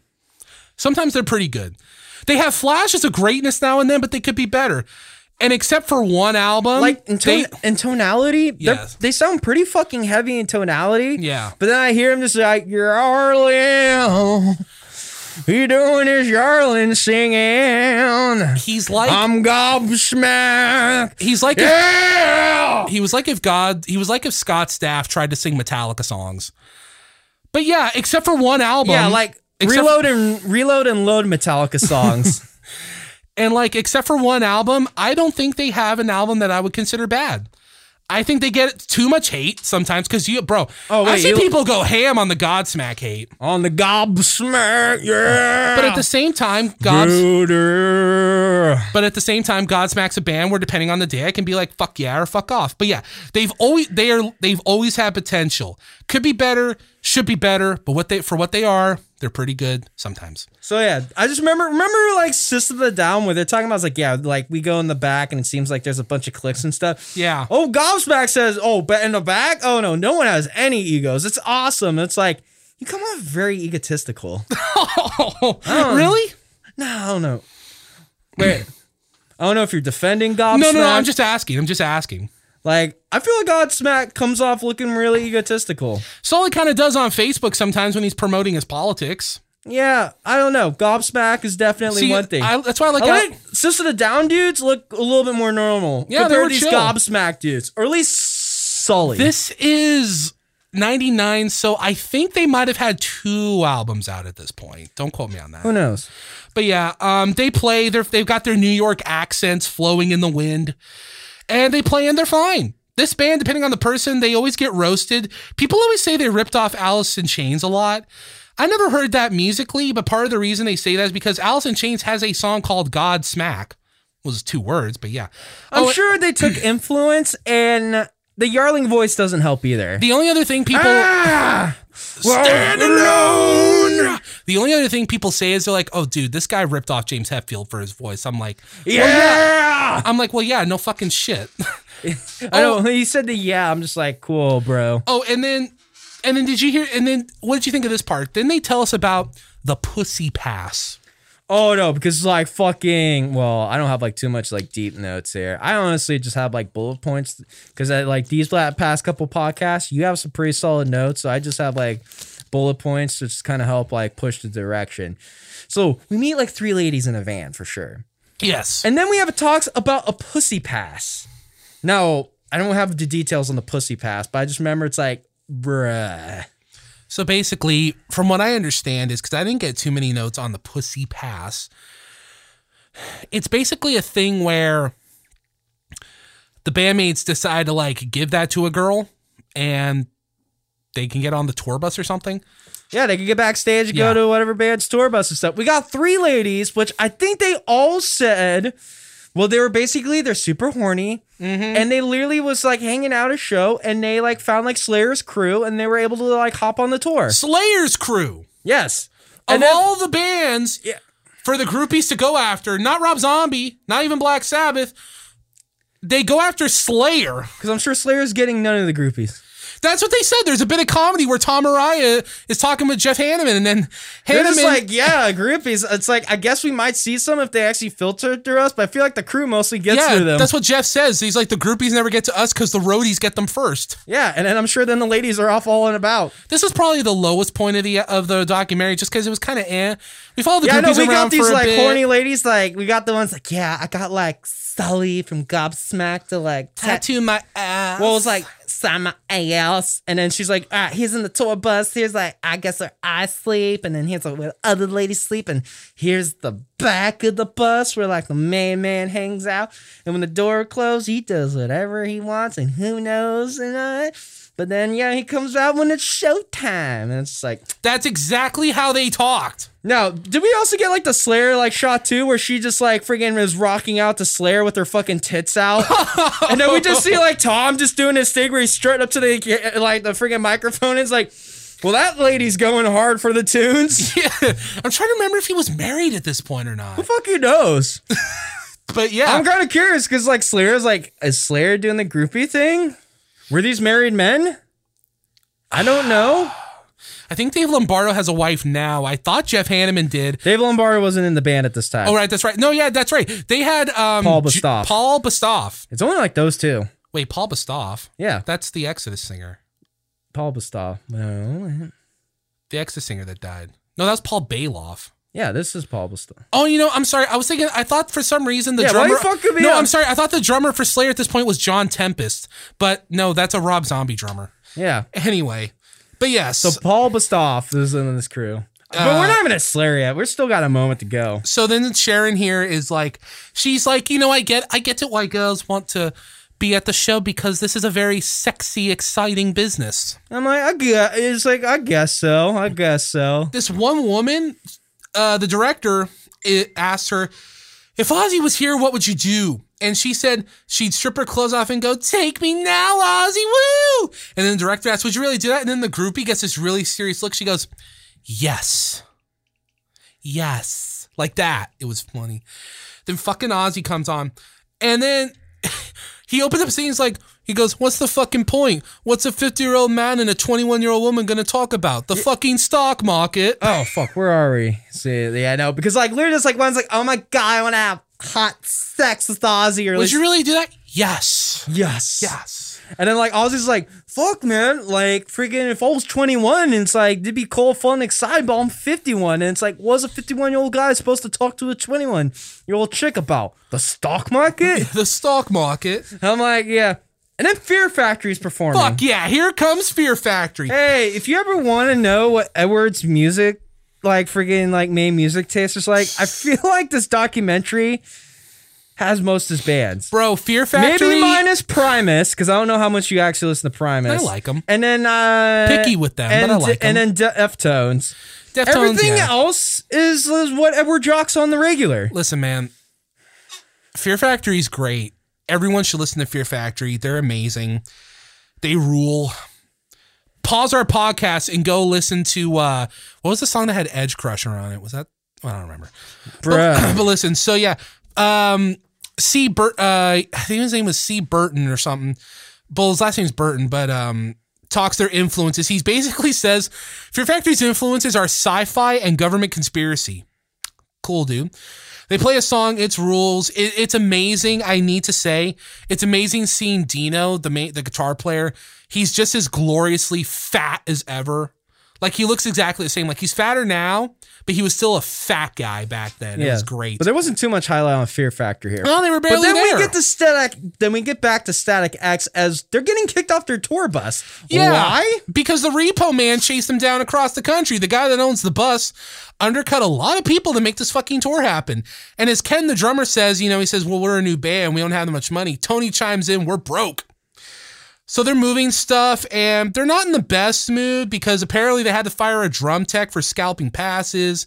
They're pretty understanding about the whole thing because she's like, well, you guys mad? And they're just like, eh. It's you like know, we'll make do. It's like, yeah, like we played a good show today, and like, yeah, the repo man's just doing his job. We can't really be mad at him. Yeah. I think we're just more mad at like the fucking guy we paid for the tour bus and stuff. And then there, she asks Wayne Static, "Do you have two words to say to the to the bus driver?" And he goes, "But." hole. Hole. Not even just butt hole. He literally just like Beavis Butthead is like butt hole. Oh, I love Wayne. I'm like, not much aggro dudes. No, they were pretty chill. So then we cut to Columbus, Ohio. Yeah, we meet a man named Tony Dennis, who's apparently at this point in time been Ozzy's personal assistant for 17 years. And Oz might be his best buddy too. yeah, that's what they says. And he looks like he's working like a madman. And Ozzy says he, that he yeah, they're super duper bros.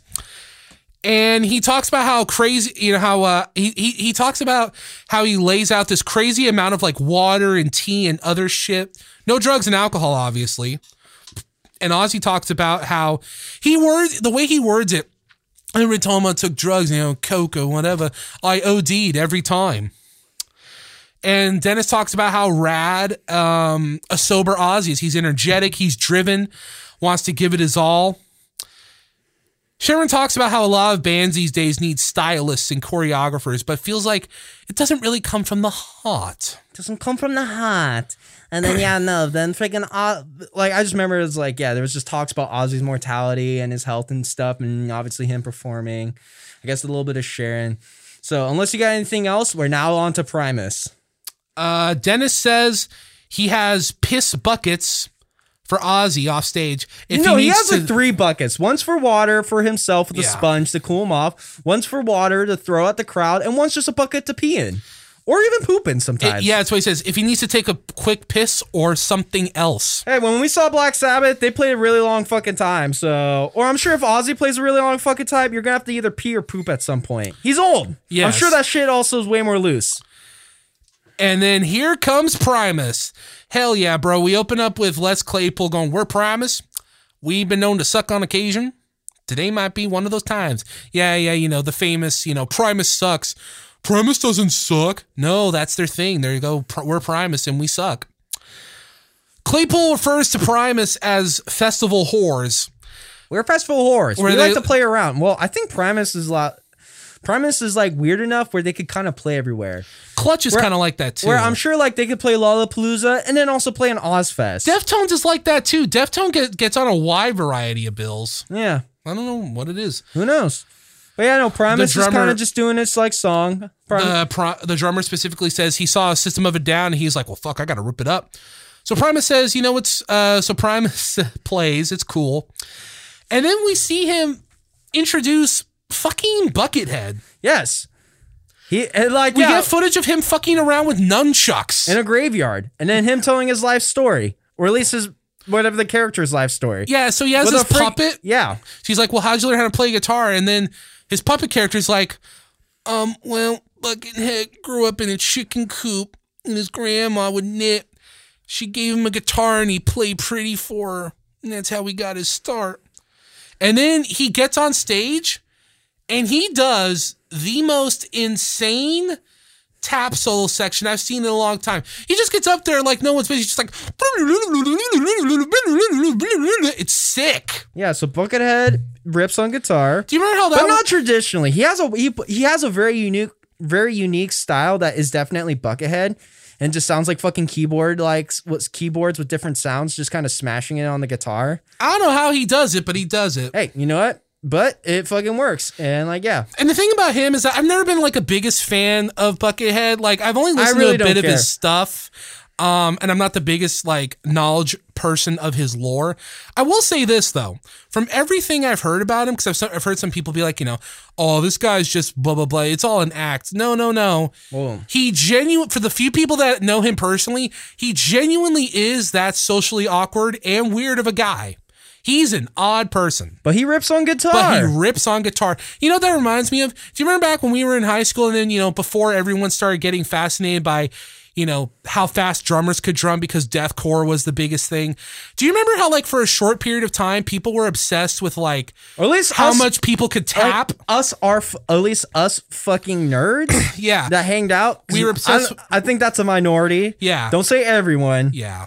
Still. But yeah, you know, But that, yeah, we're obsessed on like who's a very fast guitar player. Yeah, you know, and we- that's all cool to watch someone like play really fast. You're like, dude, what the fuck? That's insane. Insane. see Buckethead. We saw Yngwie, that Michael Angelo guy, and then Michael Angelo Bu- Batio yeah, Buckethead, like I said, and then um, Chris Broderick from uh, Megadeth was one. had a, like a pretty insane eight finger tapping solo. Yeah, yeah. But now you ask me to, these days, what do you think of that? It's like honestly, it sounds like shit. oh, come on, that's so fun to listen to. Yeah, you know what? When I'm young, that's visually impressive. But when I'm now older, it's like fuck that, bro. Just give me the fucking Jimi not- Hendrix worship solos I hear on Megadeth, not Megadeth, m- friggin' Motorhead. Motor. Those fucking solos just rip, bro. You're just like fuck yeah. and then we see I a feel bunch. more emotionally connected. That's fair. And then we, you know, it's a good way to put it. They, they, they're, um, because sometimes with those tap things, it just feels like showing off. It literally is like That's vis- the whole point of Yngwie's music. like visually, it looks sick. yes. But emotionally, do I feel it though? No. And like sometimes no. Like I don't feel like it's a ripping solo. Now overkill, Motorhead's overkill. That's a fucking ripping solo. oh fuck yeah. It just keeps going. It's like it seems so sick and it goes somewhere. Then we Trying to s- show off physically, that's just like no.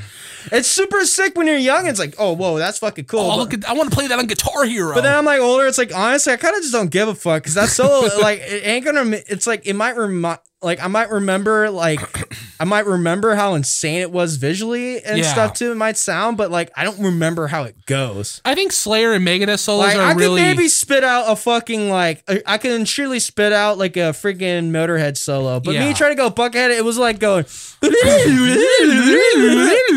yeah, that could be fucking anything. I think Megadeth and Slayer are like the good, the best examples of like what you should do with guitar. Because, because like with Slayer, it's like just pure fast speed and aggression, and like Megadeth, like yeah, you're technical, but you're also serving the purpose of the song. Hmm. So I think those are good examples.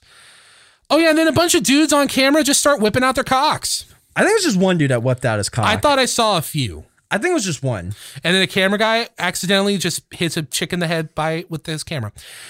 Then we have a shitload of people just marking out for Ozzy. Everyone's partying, having a good time. Well, you know about how much no, they no, love no. him. We had like the mudslide bonanza going on Yeah, before yeah, the yeah, mark out. right, like that's right. literally, there was like this one hill that got muddy, and all these fucking people are just sliding down it. And then we got know, some I've security geek trying to stop, trying to like stop it from them, like these freaking like people having their white boy summer sliding down the mud. That's how we do it in the country. Woo, yeah, let's go. Just natural slide right here. Let's fucking just go down it. And the security guy's like, Can you guys please stop? You're gonna injure yourself, and this could be a possible liability. Can you please stop, guys?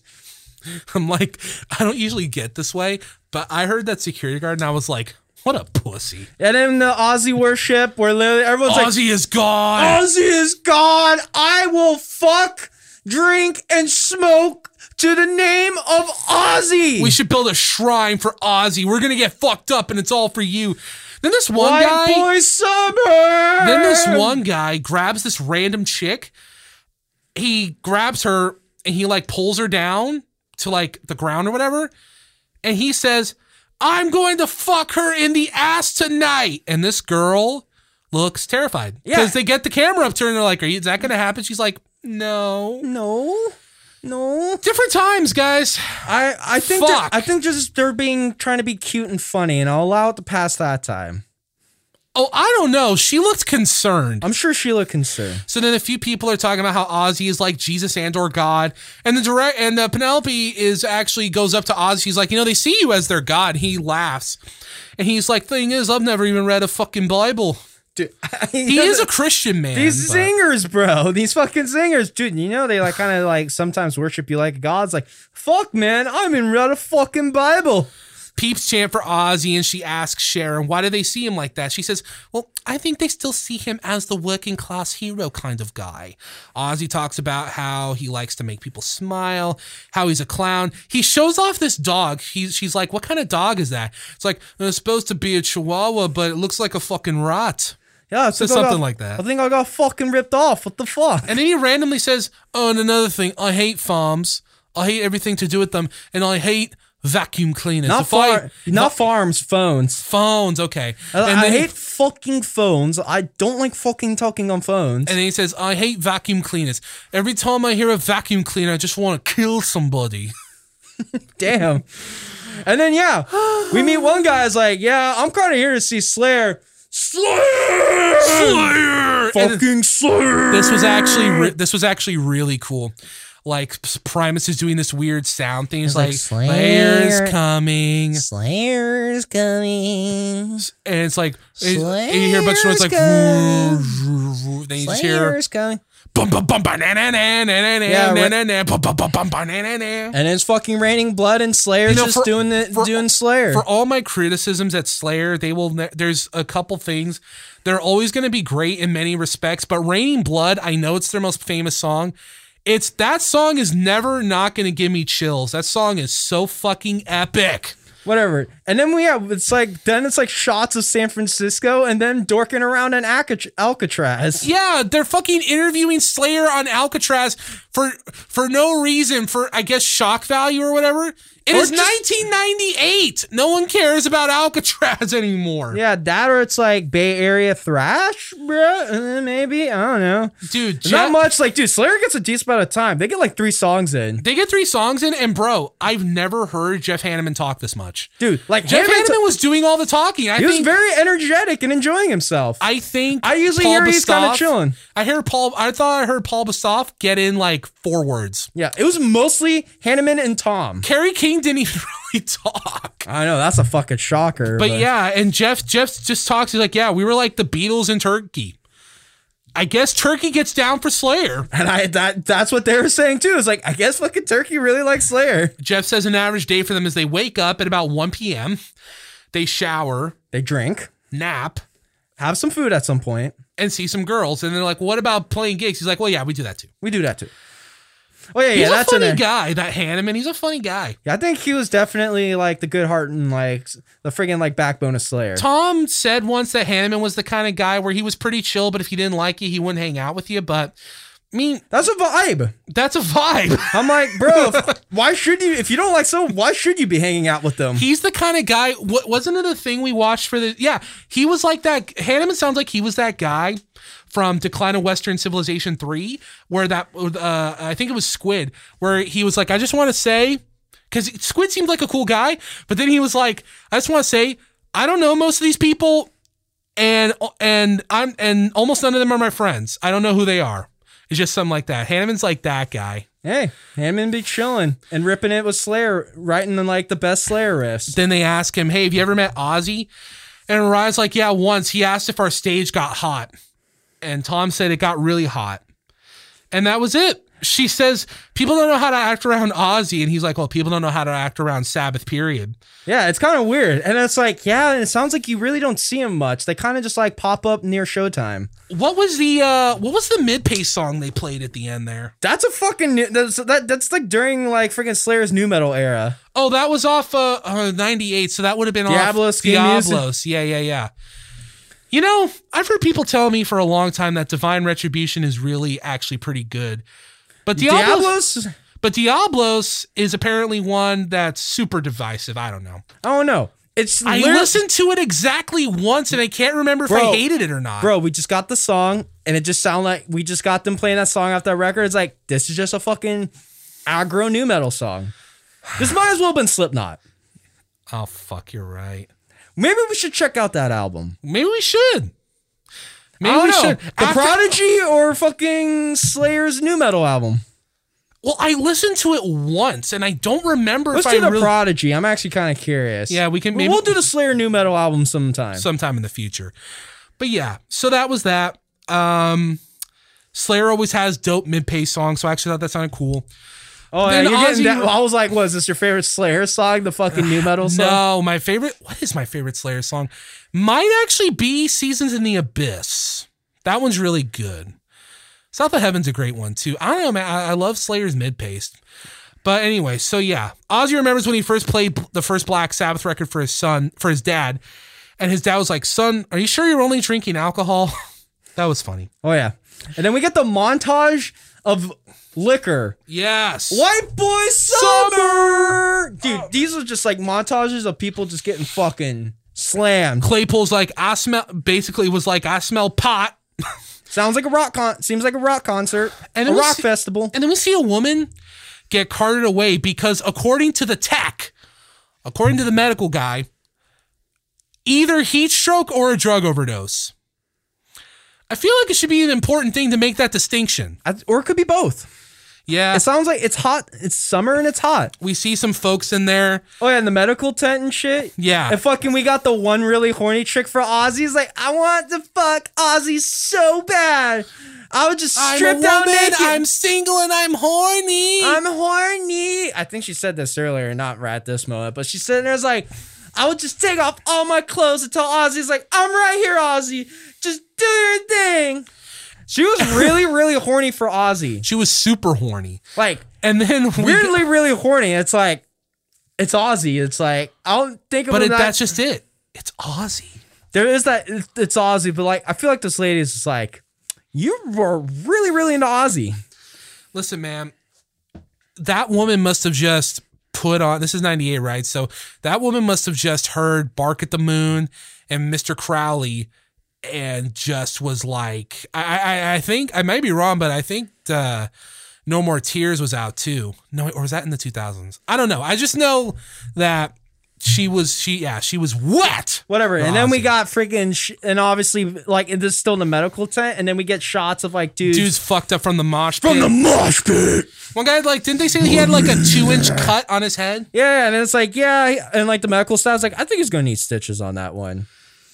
And then, like literally every single. This is where I wrote here in my notes. I should have wrote this earlier, but like every single scene from this documentary at the festival, I'm literally just like, fuck. This is just like when we went to Ozzfest. It's fucking It's sucked. just like that. and it fucking sucked. Like, don't get me wrong, great bands, great music, it's fun, but like, here's the thing. We're lame, okay? We don't party. We don't drink. We don't Not do like the this drug. level. We don't yeah, we Not don't this white boy summer level. we don't do the drugs, you know? We don't we don't get random chicks who want to sleep with us. Well, you probably could, No, I don't. but If I none- didn't, if I didn't for like a while, but we're not those kind of folks, you know? So really we are literally just there to see the bands and maybe buy a couple t-shirts. And then we get a shot of Ozzy walking in, and we just got, hello, Oz. Hello, Tom. And Tom and Ozzy are just like chilling, talking about their date. And then Yeah. they start just jamming Paranoid. yeah, they practice paranoid. Yeah, like That was cool. It's literally just, yeah, freaking like Iommi's just playing it, and Ozzy's just singing over it. he said something like, "Oh, Tom, we meet. Uh, Tony, we meet again. How many times is this now? You know, just stuff like that." I just know it's just like the best was like, hello, Oz. Hello, Tom. hello, Tom. I love these guys. I love Black Sabbath. These guys seem like really chilling, like Englishmen. And then for some fucking reason, the documentary decided to dedicate like it felt like 10, but I think it was only less than 5 'Cause here's the thing, minutes. There was a freak show gimmick booth. there was some Bob Flanagan exhibitionist bullshit Yes. going on right here. We got this dude just showing off his body torture freak show thing where he's got like cinder blocks hanging off his nipples and hanging off his tongue. And then he starts drilling through his fucking, through his nose and stuff and sticking shit up his nose. I'm going to be honest with you. I looked away and fast forwarded through most of it. See, I like was able to watch it first time and I'm like, all right, all right. But then like second time, it's like, I know what's here. There's fucking nothing. I'm just gonna skip forward. Like, oh, I'm thinking about it now. My whole body's just, yeah. you were fucking what are you? You fucking pussy you can't handle some dude drilling his fucking face, bro. Yes. yes, I was. I was the biggest, loosest vagina. Ah, yes. Oh, how much can my nipples take? Will it handle a cinder block? Oh, yes. Look at me dangle Like, these off my Jesus titties. Christ, man. Ah, look Now at listen. this long, look at this long knife. Now How listen. far will it go up my nose? Will it hit my brain? Now Let's all find out. I should point out. hey, little lady, you want to come in and assist me in the middle of man? Like, He had "No." fucking people staple a shirt to him. Ah, yes, come on, staple me. Ah, oh, yes, come on, staple me some more. Oh, oh, yes, come on, staple me some more. I was like, can I please stop? No, no, no, come on, you know, just one more, just one more. Now let me now let me say something here. I have nothing but respect for exhibitionists and body performers. I understand the But it's okay to say it's like you know it's not my it's thing. not my thing. It really isn't. I don't want to watch Bob Flanagan hammer a nail into his penis while he sings "If I Had a Hammer." Oh, if I had the hammer, come on, watch me as I nail this nail into my nose. Click, click, click, click. Ooh, oh, you can see it right there. Oh, stop! Ah. God. Oh, You're really cringing at me just bro, describing it it. doesn't look nice. It doesn't look pleasant. Yeah, and he like he's got like fucking his like face looks all like bloody and, And that shit. guy probably still gets more chicks than us. you know what, bro? I'm good. I I don't. oh, dude, the chicks that he could get would scare me. You know what? I'm good, bro. I'm fine. And then here comes Rob Zombie. Uh, I've already made my opinions on Rob Zombie known. I like him. He runs together a lot and he kind of puts out the same stuff, but, But you do like Rob Zombie. But I do like Rob Zombie. Yes, I like him a lot. And he says they have the best and worst spot on the bill because they're right before Black Sabbath. And he's like, well, that's cool because it's night. But it also kind of sucks because we're right before Black Sabbath, and that's the band everyone came here to see.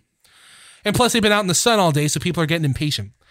Then he gets on stage and he says, and, and like he also has to play off Slayer too. Oh, dude, yeah. I, Which is crazy to think. but hey, you got fucking pogo dancers and a big elaborate show, so visually you could keep me entertained. Like musically, I don't think you can keep me entertained.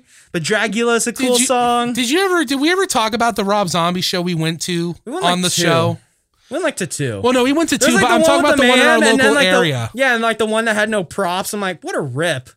and then we had like the fucking like peeps from like our high school that were just trying to like tear it up in the pit. I'm just like, dumb white boys. I'm like, dude, fuck, dude, total white boy summer right there. I'm just like, bruh. Don't get me wrong. I jumped in the pit for a second when he started playing that Ramones song.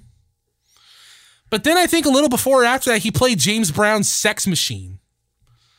He was, was- doing something. He was doing something. But yes, so he's talking about that. Then he gets on stage and he's like, fuck Woodstock. Fuck that MTV bullshit. I'm like, didn't White Zombie play at Woodstock 94? Yeah, but it's Woodstock 99 and he thinks Ozzfest is way more poppin'. No, I remember. No, because Woodstock 99, that was a weird one. They had like, that's the one where Metallica. Metallica, that's Limp the one where, Bizkit, that's the one where Fred, DMX. that's the one where Fred Durst surfed on the plywood. But yeah, those guys were there. Dave Matthews Band was there.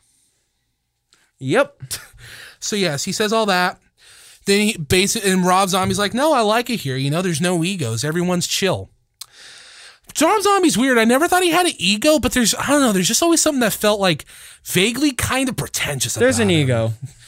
So then, uh, he plays Dragula. It's Like cool. literally, he comes off kind of like a little egotistical. a like- little bit, but it's like in a subtle way. like the System of Down dudes seem cool. Yeah, they are. Static X dudes seem cool. Yeah. Slayer dudes seem cool. Yeah, Maybe I don't know. the Slipknot, the Slipknot guys are kind of cool. They just like to keep to themselves. Yeah, a lot of it just seems like cool. Keep to themselves. Rob Zombie seems like he's like a little up on something. Yeah, yeah, yeah. He's think he's thinking he's like he's trying. He, he feels like he's thinking differently. Don't get me wrong. Rob Zombie has a legacy. He deserves it. But yeah, and then he like brings in Jack, and there was a couple more yeah, shots. Jack of, Osbourne. yeah. Yeah. and then a couple more shots of tits, and like, yeah, Jack, you like tits, right? And he's like, yeah, I, I like tits. This is a very young Jack, and I'm sure he Yeah. saw a lot of tits that day. he saw many. I'm sure he saw many tits. So then we get to a point where um, Sharon apparently says, I think Ozzy asked her once.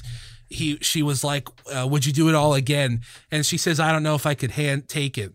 And then Ozzy says, "I talked to folk, to some people who have said, you know, they've been married for so many odd years, and they're like, oh, I've never had a cross word, you know." And Ozzy's like, and Ozzy's like, "Well, you must be living on a different fucking planet, you know." Sometimes we wake up, I see her, I'm like, "You fucking, asshole," and then she looks at me and she says, like, "You "You fucking fucking asshole," asshole. and then she farts and turns over and goes back to sleep. How do you not love Ozzy? Dude, well, I love Ozzy. No, Sharon, no, not I, you specifically. I mean, just anybody. Like Sharon, I could uh, like I could dislike Sharon, but like Ozzy fucking with Sharon, that's like I think he likes it though. yeah. No, don't get me wrong. As anyone will know, without Sharon, he would have been dead by now. But Yes. like, you you know he loves that woman, but at the same time, they just complete each other, man. So yeah, Ozzy like And has then- a quick thing where he talks about like critics and the criticism where he says like, yeah, Yeah. no, every time we put out an album, they say it like sucks, and then like they say our shows are horrible, but then when we actually get one good review, it's like, fuck, man, what are we doing wrong? We gotta get back to what we were doing. There's a What is point. this? They they have some audio of Les Claypool. He says, "When you see Black Sabbath tonight, your hormones are going to go crazy, and you're going to have a raging boner."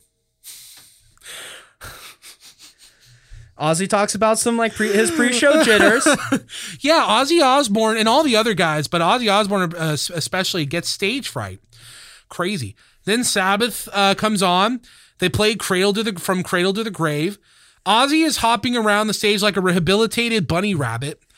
And then people set some shit on fire. Rob Zombie's parting words for this documentary are everything everyone is doing, you know, you know, they're doing everything that uh, they've done because he feels like Black Sabbath wrote all the cool songs. So everyone here is just kind of playing their songs just slower, faster. So he looks in the camera and he's like, thanks for not suing us for stealing all your stuff. Sure. We see some girls saying, "We love you, Ozzy. We love you, If you sign our tits, we'll get them tattooed." Like, yeah, me and her will totally have a hot threesome with you, and Yeah, your wife Ozzy- can watch. Ozzy, we're sisters. We want to have a threesome with you, and we want your wife to watch as Slayer plays in the background. I'm like, dude, this fucking lady really, really wants to have hot sex with like Ozzy. Oh my god! And then yeah, they play. Ozzy throws water at people. Everyone is like, "Fuck yeah, we love Ozzy," and I'm like, you know, I do too. And then probably, I'm gonna assume, in an unintentional callback to the second movie, she asks, "Do you see yourself as a living legend?" Because in the second one, you know, she asked him, "How does it feel to be a living legend?" And he says, "He says I think Ozzy Osbourne's the luckiest son of a bitch in the world." And then we cut to the plane. He kisses Sharon, says he loves her. And the documentary ends with Black Sabbath playing Paranoid. As the credits roll. After which that we the oh final man, Sabbath sounded sick in this Oh documentary. though. fuck yeah, they did. Yeah. dude, that's the weird thing. Again, it feels a little unfocused because at first I thought, oh, this is just about Ozzfest, but then it turned into, oh, this is a day at Ozzfest. To, oh, yo, this is a song. This is a thing about a love letter to Ozzy. To, yo, Black Sabbath is fucking sick. So the general theme of this documentary It's Black Sabbath and Ozzfest. Yes, and Ozzy. So yeah. Oh, and then after the credits, there's a little funny thing where Ozzy and Sharon walk home. He tries to give her a flower. He's like, Sharon, this is for you. She's like, oh, piss off. And then the and then the last shot in the decline of Western civilization cinematic universe is Ozzy pissing in his own front yard. And then as he walks inside, he says, he said something, he said something like, uh, uh, you know, don't be strangers now. And then he closes the door. Don't be strangers now. So yes, that was We Sold Our Soul for Rock and Roll.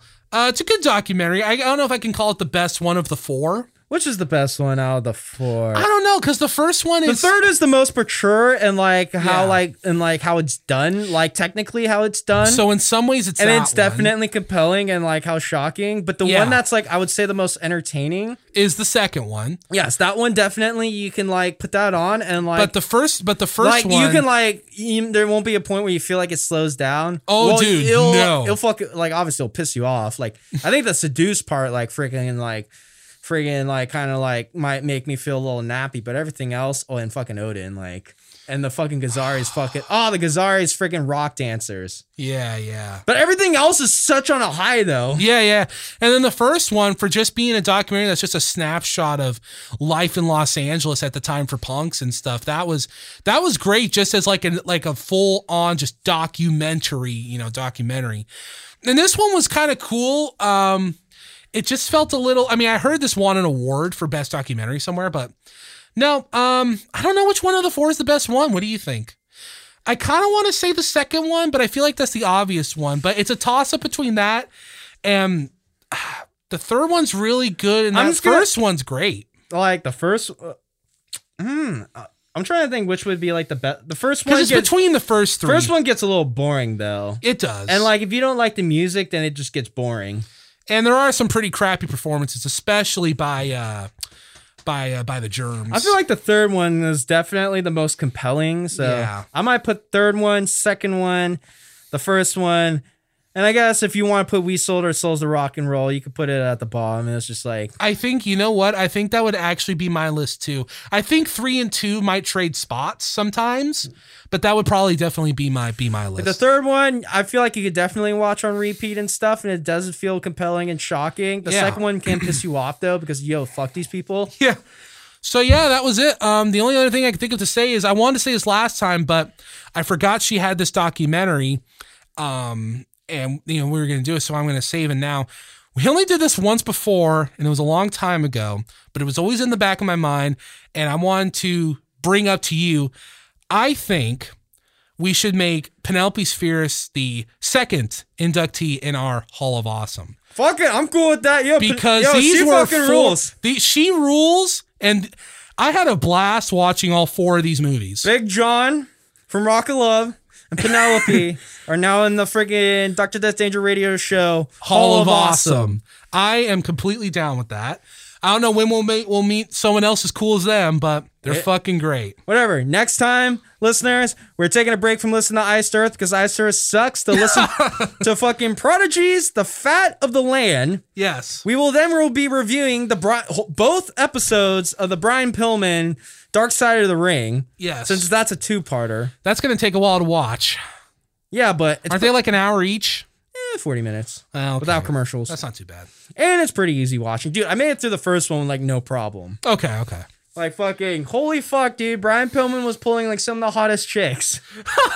like no, his fucking like last wife was like a fucking stripper, and like the first thought you see is like, holy fuck, dude, those are some tits, bro. He has the same kind of energy that like Dean Ambrose has, just like that kind of that kind of like sketchy, possibly scumbag kind of crazy guy. Well, no, no, he, Except no, that's he- actually who he is. no, he became crazy as it went on. Other than Mm-hmm. that, we'll be back. No Bret Michaels, unless we want to try. But no, we got like two episodes of Brian Pillman. So yeah, that will be next time on the show. Other than that, listeners, this is the Doctor Danger Radio Show. Have a good one. Adios.